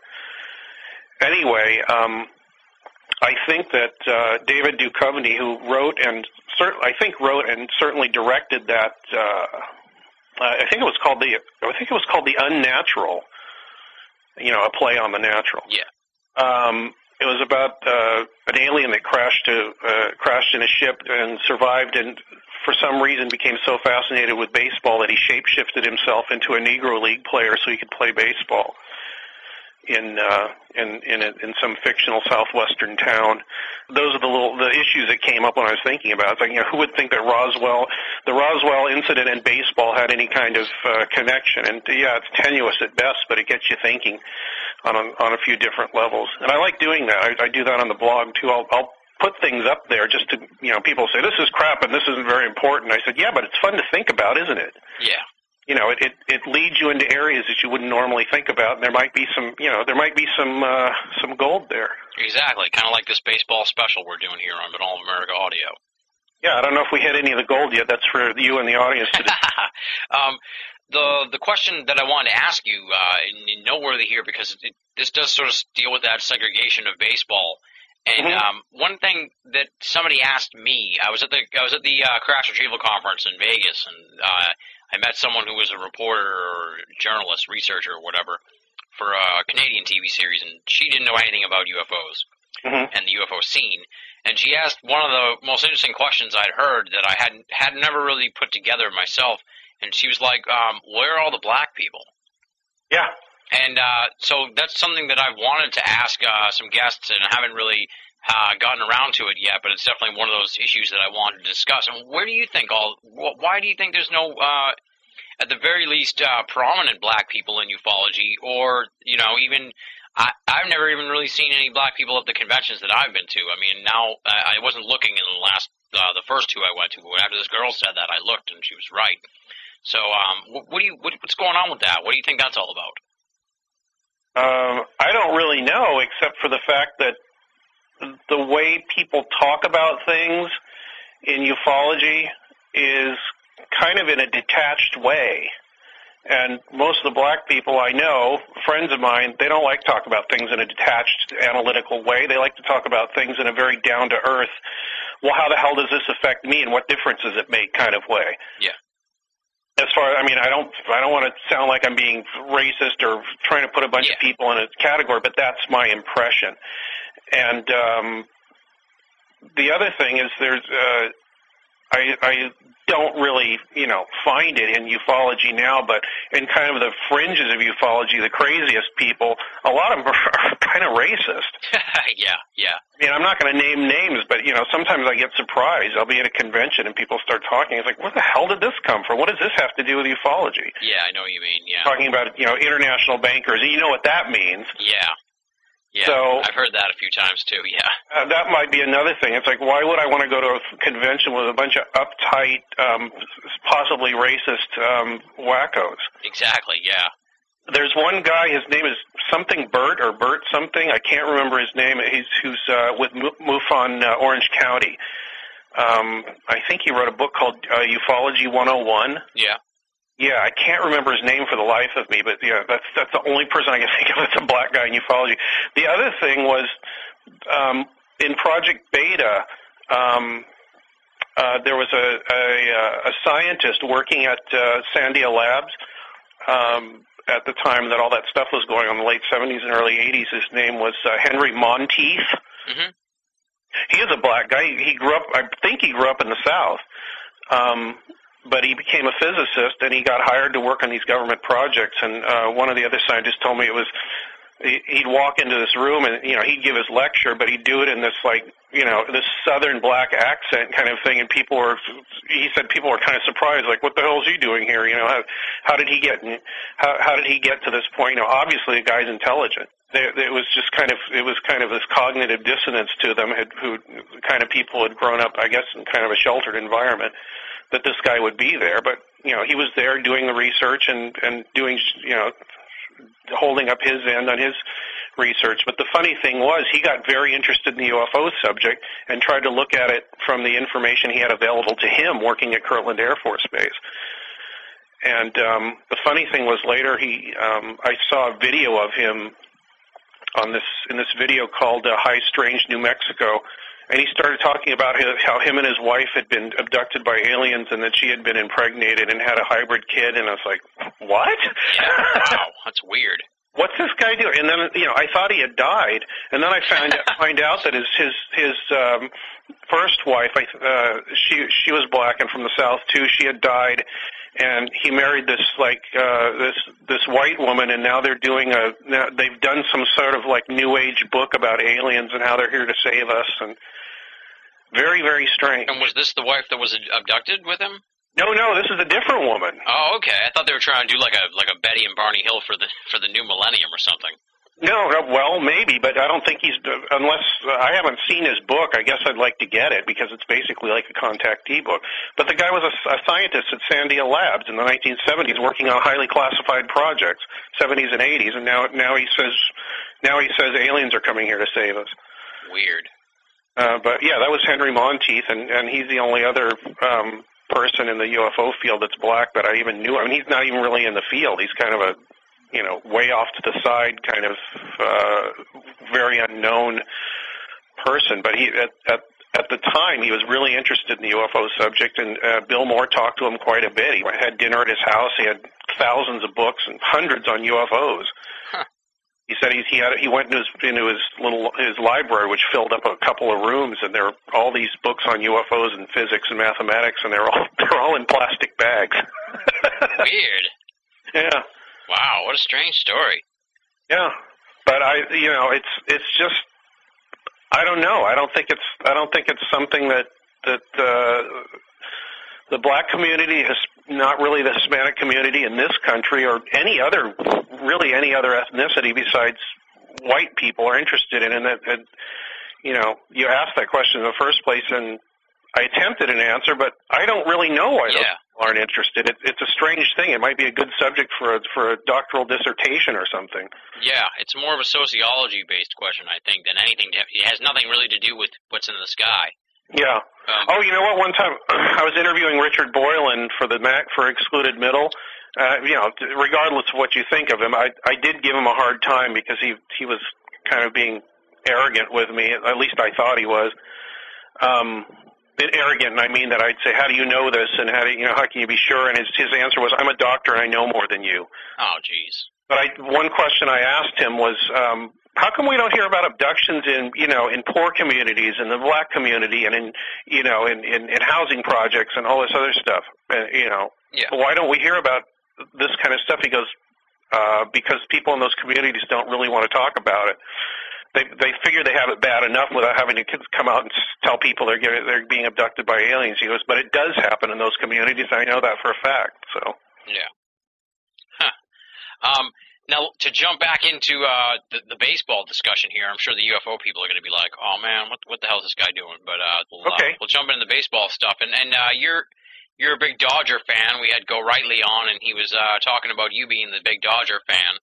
So, uh, I don't know, talk about your, your fandom here of the Dodgers. And uh, are you still uh, still following them as much as you as you were when last time we had you on? Because I remember last time we had you on, you, were, you had to go to go to the game. So. Yeah, well, I had season tickets, and then I got uh, laid off from my job, and I couldn't afford them anymore. So I'm still following them, but I only, you know, I only bought like twenty games this season. But last season, I went to about, I don't know, probably twenty or thirty games. Oh wow! I sold the rest of them. I even went. I, I was there the night of the four homers. Oh, cool. And I don't think I'm ever going to see anything like that ever. And that's the last baseball game I went to on my season ticket. So I was, you know, I was kind of bittersweet. Yeah. They were down three runs, I think. Trevor Hoffman was pitching, the closer for San Diego, one of the best closers in the history of baseball. And on, on like something like three pitches, two home runs go out of the park. So they catch up, and people are going nuts. And then the, the Padres come at the next inning. They get a run in, and I'm thinking, okay, that's it. This could have been so perfect. And then in the bottom of the ninth, um, I can't remember who it was, Furcal or somebody, Rafael Furcal gets on base, and then Uh, uh, Garcia Parra comes up and hits a home run, and they win it. Most amazing game I've ever seen. Uh, apart from uh, watching Ho Jose Lima hit a pitch a no hitter in the in the uh, in the uh, playoffs a couple of years ago with the Dodgers and the um, uh, I think it was the Cardinals, but it was the only game they won. So they just they, they dropped out of the playoffs right away, which is, seems to be par for the course in the last few years. Are you, uh, are you looking forward to the season for the Dodgers, or do you think they've improved much, or do they not have improved enough, or, or what do you think? I know they lost J D Drew here to uh, to Boston. Yeah, they did. I, I I think they have improved, and they they've improved in the most important place, which is in the pitching. Yeah. Um, they still have Penny, and he's going to be good. Um, I think he's going to be as good or better, even though he he kind of tanked after the All-Star break. I don't know why. He went to the All-Star break, and I, he was throwing hundred mile an hour fastballs in the first inning. Oh, wow.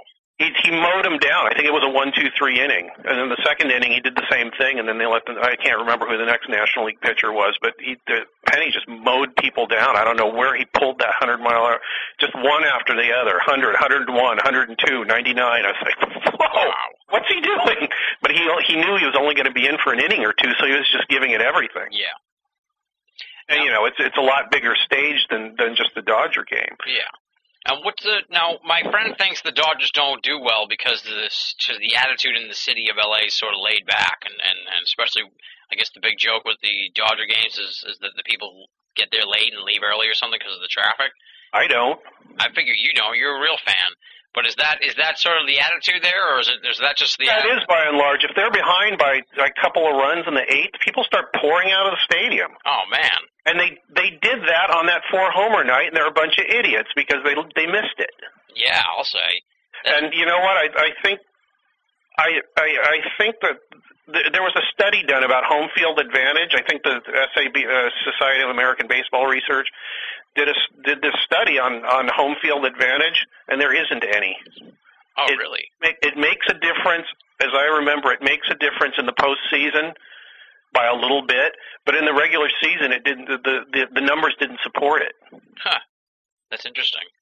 And uh, you know, I'm not saying that's an excuse for L A or anything like that, but you know, the people that are there, you know, apparently don't influence it as much as. Uh...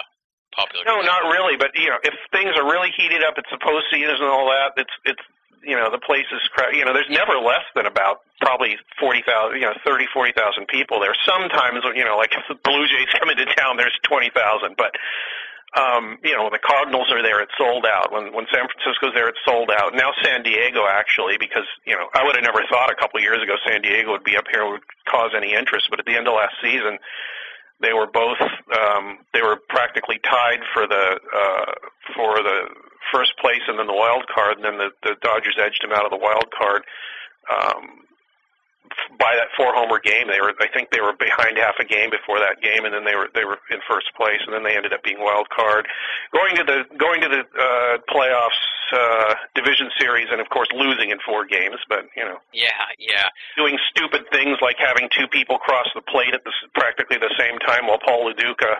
You know what's funny? You're you're watching the you're watching the Mets play the Dodgers in the playoffs, and uh, the ball is hit to God. Who's who's the right fielder for? for the Mets last year? I can't remember, but he was a former Dodger. He threw it into Jose Valentin, former Dodger. He relayed it to Paul LaDuca, former Dodger, and there's two guys crossing the plate at the same time, and LaDuca tags, I think, Kent, and then and then Drew comes through, and he's like, who's this guy? He tags him, too. Ah. So, you know, it was just this kind of, it was this perfect divine screw-up where the former Dodgers, you know, kept the present Dodgers out of, out of the playoffs. It was a very depressing moment. Now, um, what about the uh, the big steroids in baseball controversy? It sounded like when we were setting this up that you had a, a pretty passionate opinion about it. What uh, you disgusted about the whole scene here now with this? I'm not disgusted about it. I've I've got real strong feelings about testing for drugs. I can't stand that. But this is a, this is a little different thing.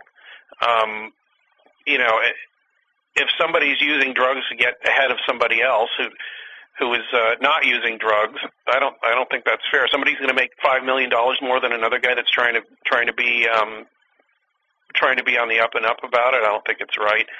Um, and I uh, I I don't know if these people should be shut out of baseball, but I think that they should be shut out of the record books, because look at Barry Bonds. When before he started taking steroids, he was like a stick figure. Now he, now he looks like Gargantua. Yeah.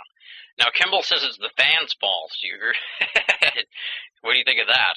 Um, I don't think anything the fans do very much affects the commissioner ever.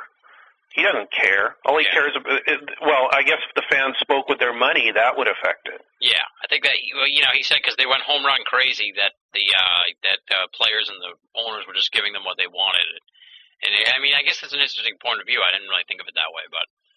Well, yeah, well, that that's true, and I I I think home runs are completely overrated, and I don't like them.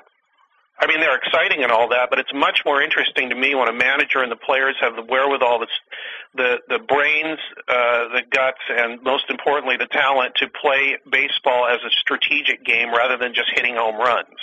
Yeah, well, you know, do do more small ball. You know, get some get some double steals in. You know, uh, uh, do some hit and runs. I don't see that near as often as I'd like to. Grady Little does that, and Jim Tracy would never do that. He was he. I don't know what the hell was wrong with the guy. There'd be a perfect situation for a hit and run, and he wouldn't he wouldn't put one on. It's like, what's wrong with this guy? He doesn't think.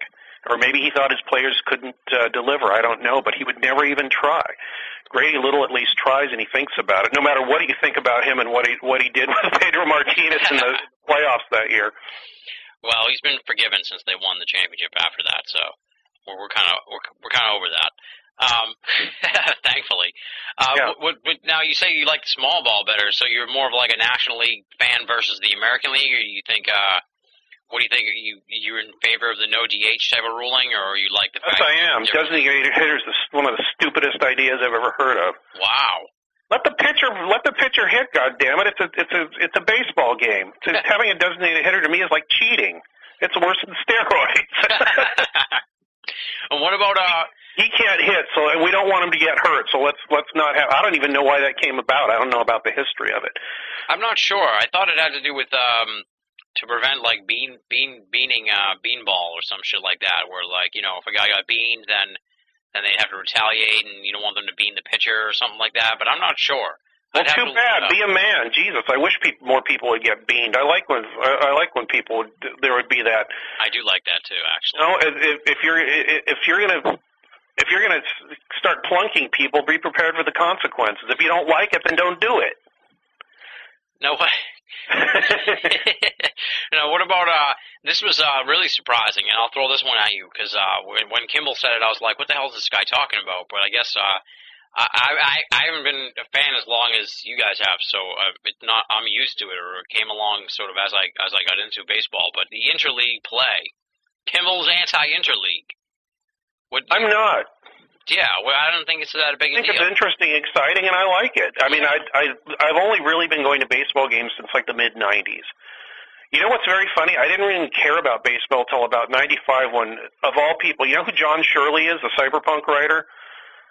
No, but cyberpunk sounds familiar. Yeah, well, he's the – he's it's a genre. He's, yeah. he's the uh, – he's best known for being the screenwriter on The Crow, the movie okay. with yeah, Brandon Lee. And uh, lots of uh, cyberpunk novels. Um, uh, Mac Tonys is a big fan of his. I, he, I went to, he was moving out of L A, and I went over to his house, and he had all these books in the front yard. And he said, "Take what you want." I'm like, you know, I'm just going to throw them away. And I was like, there was this that uh, Ken Burns documentary on baseball that was on public T V. Mm-hmm. He had the book from that. Oh wow! But this big fat book, and he, I said, "What are you doing with this?" He goes, "Ah, somebody gave it to me. I don't want it." So I took it and I, I read it. And I ended up reading it like three times in a row, the entire book. Wow. And I was uh, suddenly very interested. I don't know why. And I started playing – no, this, I think it was like ninety-three because then I started playing softball, which I've been doing ever since then. And uh, I've been in, I've been in softball leagues for, what, like thirteen years now. And uh, it was a really weird way to get interested in it. And that the main reason I'm a Dodger fan is because I live here. You know, yeah. If I lived in Boston, I'd be a Boston fan. If I, I'd still follow the Dodgers and be interested. But, you know, if I lived in Boston or, well, New York is about the only place I wouldn't be a fan. But I wouldn't live in New York. There's no way I would live there. Now, what about, uh, do you have a pick for this year before I ask you uh, one other thing about the uh, the Dodgers here? Do you have a pick for, for who you think is going to win the World Series? Uh, you know, the Yankees are overdue. I hate to say it. But they're overdue. And they're, you know what? Uh, Steinbrenner's probably going to fire everybody if they don't win. He wants one every year or two, so you know. But uh, uh, past that, like like I told you before, I don't really follow other teams too much. Mm-hmm. I, I follow them when they're in town, so I can see you know and see how the Dodgers are going to do against them. Yeah. Um, so yeah, New York, of course, and uh, Cardinals, of course, and um, a lot of people seem to think the Dodgers have a lot better shot this year than they did last year. I'm inclined to believe, and because I don't have my season tickets anymore, it's a perfect time for them to do it. Yeah, that would make sense. Yeah, it would make sense because I, I would have a real hard time getting my tickets to the postseason. When la last year, all I had to do was say, "I'll take these, these, these, and these," and uh, you know, pay for them up front. I still have, I still have from last year and two years before when they're in the playoffs. I've I've got World Series tickets.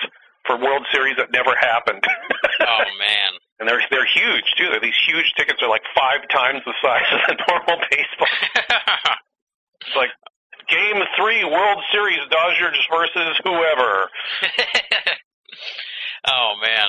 And um, and when we had Gorightly on, see, I know you and Adam uh, are friends and stuff, and probably talk, uh, probably bust each other's chops a lot. He said he was uh, talking about the. Uh, giving you some hell about the M K Ultra Dodgers story and and how uh, wearing a Dodgers cap endorses M K Ultra or something. Can you shed light on this Dodgers M K Ultra connection that, that I'd never heard well, of? The first thing I'll shed light on is Adam looks for any way to get at me and, and get my goat about the Dodgers. I don't know why he wants to fight with me about the Dodgers and the Giants. It seems, you know, to me it's like, you know, because people will get into, like, fist fights in the stands during Dodgers-Giants game. It's like, what the hell? It's just a baseball game, you guys. What, why are you, what are you so serious about? Yeah. And so I don't like to fight with him on it. If he get, if I can get a good dig in once in a while, if he starts it, I will. But um, the, the the one way to get at me on that was he pointed out that uh, in Kathy O'Brien's book, uh, Transformation of America, T R A N C E, Formation of America, um, she, uh, if you don't know about the book, she claims to have been a C I A sex slave for like, I don't know, twenty years or something. Mm-hmm. And she was like, Uh, and she names all these people that she was a sex slave for, and uh, one of them was Ronald Reagan, and God, another one was uh, Bill Clinton, and and uh, it, you know, just about any, everybody who was anybody. If you read the, I, I bought the book in Roswell in ninety-seven at the at the fiftieth anniversary. Yeah. Um, And we went back to the room, and I sat there with a couple friends. We just read passages out of the book and rolled on the floor laughing. Um, so this is where the information is coming from, folks. Okay. Um, but she does claim in the book that uh, uh, Tommy Lasorda, when they when they won the series in nineteen eighty-one, um, was using C I A mind control techniques and C I A mind-controlled baseball players to win, uh, based on the M K Ultra um, uh, protocols or, or discoveries or whatever. So Adam likes to point that out to me to say that they didn't legitimately win the series. It's like, oh, so Kirk Gibson was an M K Ultra you know, trainee or something. It's like, you know, dude, you're grasping at straws here. I think it's funny.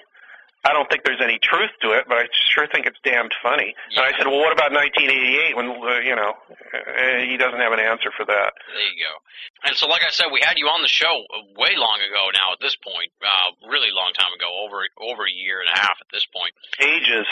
I know, I know. And luckily... In the we'll, Triassic, I think I was uh, a guest. Well, yeah, well, after you were on the show, then Rick Doty had this big renaissance with Serpo and everything. It was crazy. But uh, so what have you been up to since since you've been on Binnall of America? And uh, obviously you got this big U F O Mystic blog going and stuff. And uh, what, what, what have your adventures been since since the last appearance on the show? Well, I've I finished. Had I finished? Yeah, I'd finished Weird California by then. Um, recently, they they they uh, recruited me to do a series of um, shoots for for commercials for budget rent-a-car. Where, you know, I know you're sitting there look, looking at your phone, going, "Huh, what?" Yeah. Um, I guess they're they're gonna. I'm I'm a I'm a corporate whore at the pig trough right now. That, well, I, I you know they're not using my face or anything because you know who the hell knows who I am, but um, they're paying me to go out to places that I wrote about, like the racetrack playa in Death Valley and the Hollywood uh, cemetery here, and a couple haunted houses and things like that with a, with a video camera, which they sent me. And I guess I just shoot segments for them, you know, at these various places, and they use it to advertise car rentals. You know, go on a weird vacation. Weird. So that's something I'm just about to start doing. Awesome. Um, maybe it'll turn into something where I don't have to, you know, have a regular job a couple days a week, which would be nice. Um, I was, uh, it's on hold, but I'm, I'm uh, supposed to write a book with another researcher, but I'm not going to say who that is right now until it turns into an actual deal. Yeah. Um, has to do with um, uh, whistleblowers in the government, which I'm slightly ambivalent about, but the, that's the main reason I wanted to work on it. It's like, okay, convince me that there's something here and there's some truth to it. Let me let me look into it, be forced to look into it and see, you know, if anybody like, uh, God, I'm trying to think of you know, Bob Lazar or or uh, Doty for that matter. Is there, there anything to these people's stories that we should listen to that is legitimate and deserves some uh, deserves attention and credibility that gets closer to some answer about at least what the government knows, which I've already made my decision about that. I don't think they really know very much at all. Yeah. Um, I think they they know a lot more than, than we do about the mechanics of things. Not the mechanics, but facts. Yeah. They have no idea about why, from where, and what for. Yeah, the big Just questions. As much in the dark as you and I and anybody else who's interested in U F Os is. Now, uh, when I also saw – well, first of all, how did U F O Mystic come about? Just a collaboration between you and Nick?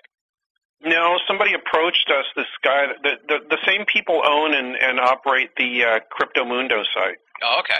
That Lauren Coleman is the main writer on, and uh, said, uh, we'd like to do a U F O uh, blog, eventually maybe to, you know, to get advertising, make a little bit of money, which I'm not going to hold my breath, but um, they, they got Nick on board, and they said, do you know of anybody else who might be good for this? And he, luckily for me, he said, yeah, Greg. So we met with him. We went back and forth with a contract for about a year, Uh, through about four different iterations till it got to the point that where Nick and I liked it. We signed the contract and uh, we started we started blogging. And uh, the main reason I did it is is is to keep my writing going. And I notice now when I write something, I don't even have to think about it. It's just like bam, it comes out, and I I look at it and I say maybe I need to edit, and then I'll look and go, well, no, I don't. That's that's pretty much okay. Yeah. You know, even back in December, when I hadn't written anything for about eight months, at, at least, you know, constantly, um, make, makes me feel a lot better about uh, picking up a story or finding something I want to write about, an opinion, and being able to do whatever I want, and then have people react to it, because I really like that part. Yeah. I love having people answer me, point out something that's wrong, um, agree with me, whatever, because um, if, if you just want to make pronouncements and have everybody agree with you, that, that there's it, why bother? Exactly. Um, I want people to interact, point things out, discuss things with me, and debate, because sometimes they'll change my mind, and other times I'll change their mind, and other times we just agree to disagree, which is also nice too. And the other thing about U F O Mystic is it keeps me on top of the subject matter, because I have to. Yeah. Unless there, you know, unless I've got something pushing me or pulling me or whatever you want to call it, unless there's somebody expecting something, I have a really hard time getting off my butt and doing anything. I know well, what you mean, yeah. Yeah, it's like, oh, because, you know, what you have is like, oh, people are expecting a show next week. I better get off my butt and do it. Exactly, yeah. Somebody is expecting a blog in the next day or two. I better get off my butt and think of something to write. It's like having a column. And I, I really like that. And I've, I've gotten book ideas out of it. I've met new people. And, you know, to me, that's that's uh, more than enough uh, uh, reason Um, to uh, be doing this blog, and I, I've I've really enjoyed it, and I've I've learned a lot of stuff just by doing the blog.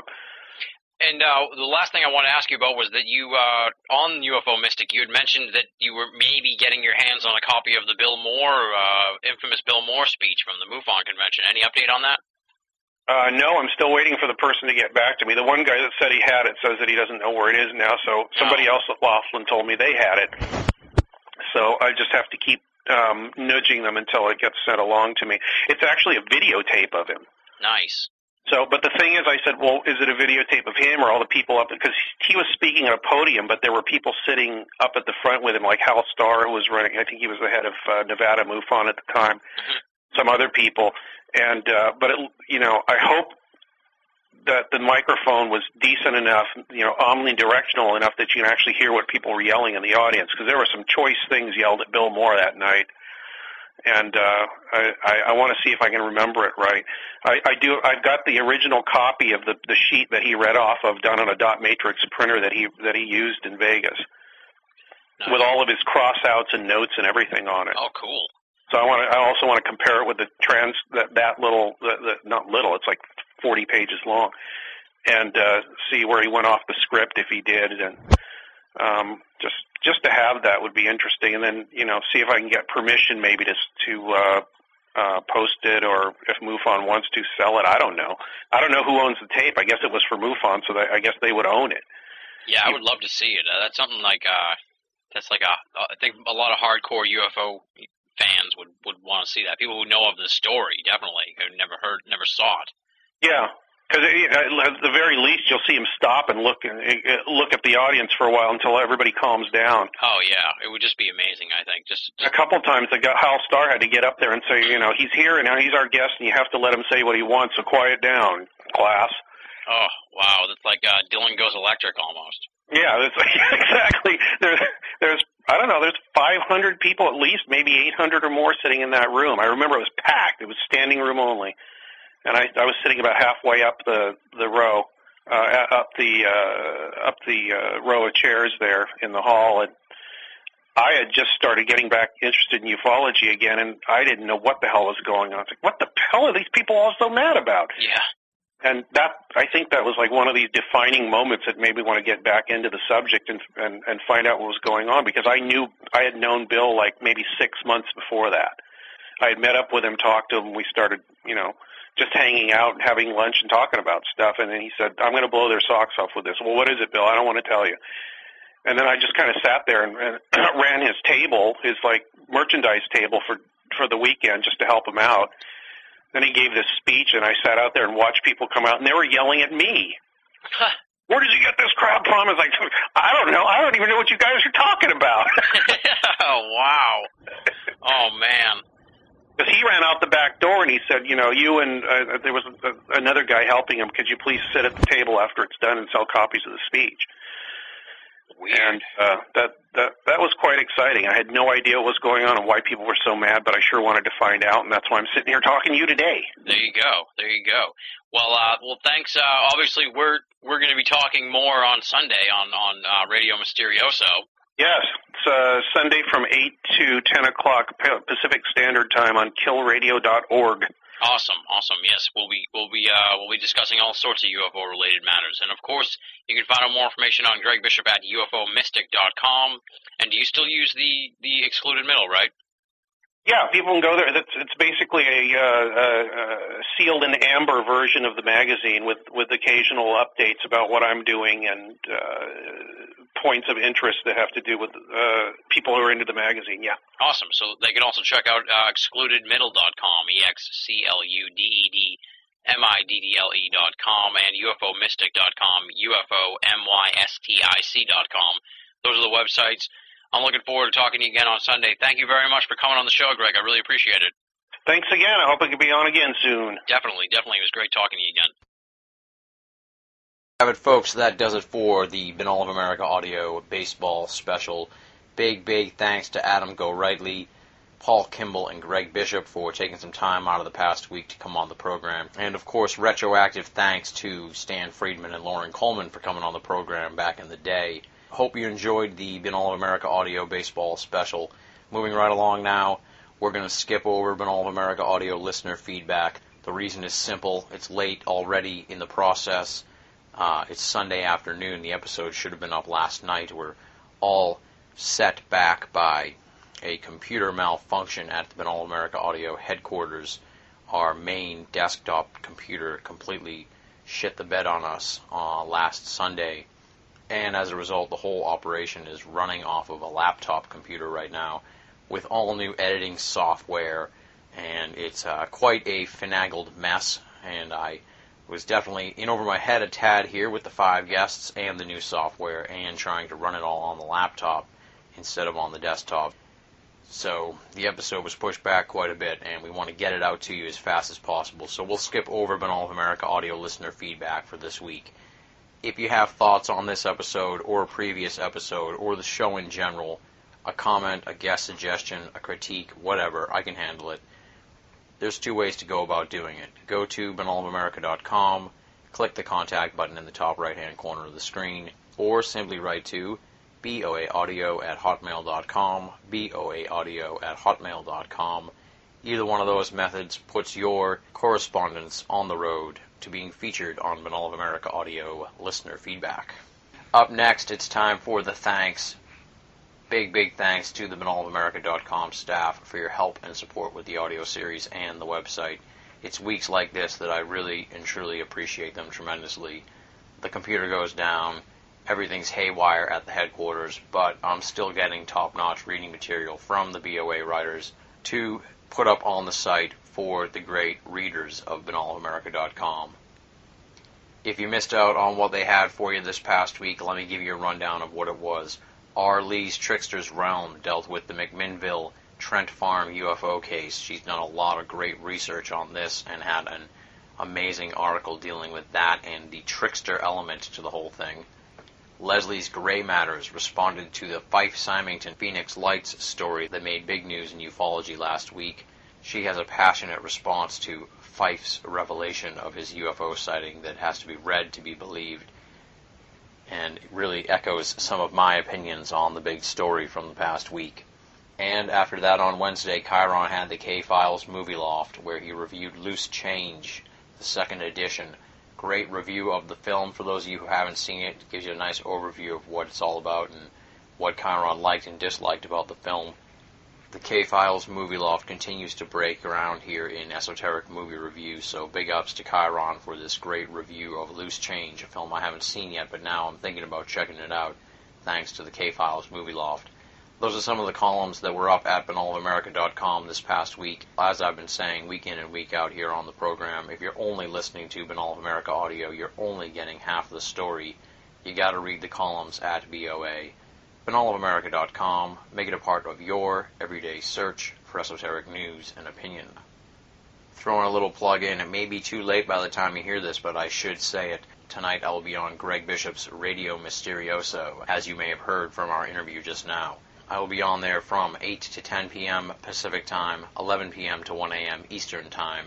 Phone calls will be taken in the second hour, So if you've downloaded this in the evening tonight and you're listening to it on Sunday night and you want to call in or check out the interview, you can simply go to kill radio dot org, kill radio dot org, at eight p.m. Pacific Time or eleven p.m. Eastern Time, and get your fix of Double Binnall Weekend on Greg Bishop's Radio Mysterioso.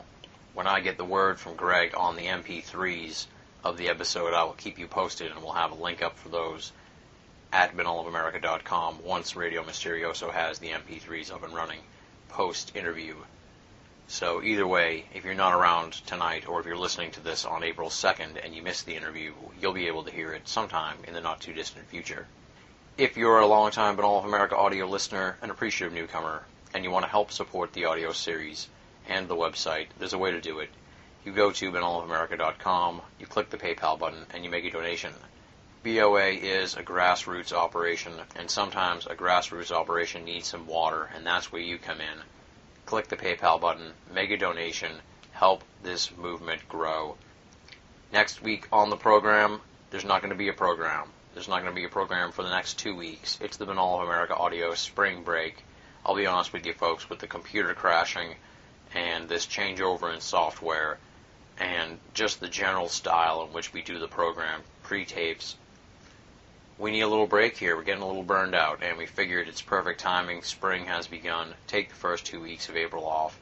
Collect the final batch of interviews as we head towards the season finale of Binnall of America Audio Season two. I can't believe it. I can't believe it's almost the season finale, but it is. It's coming up. We are already hard at work parsing a very select list of potential people to be the Binnall of America Audio Season finale. That will be in June. Of course, there's tons and tons more episodes coming up before then. They will start up April twenty-first, two thousand seven. Binnall of America Audio kicks off the final leg of Season two. There's only a handful of places left in the calendar here for Binnall of America Audio Season two. Who will fill out those final places? It's a mystery for now. We know who some of the people are. We've already recorded the interviews. Stay tuned to binnall of america dot com. Over the next two weeks, as we will tease out who some of the final guests will be here on B O A Audio Season two. And on that note, we call it a week. Ladies and gentlemen, thank you so much for listening. I hope you enjoyed the baseball special. You'll be hearing from me again on April twenty-first, two thousand seven, when B O A Audio returns. Until then, enjoy the spring break, my friends. Until then, this is Tim Benall, signing off.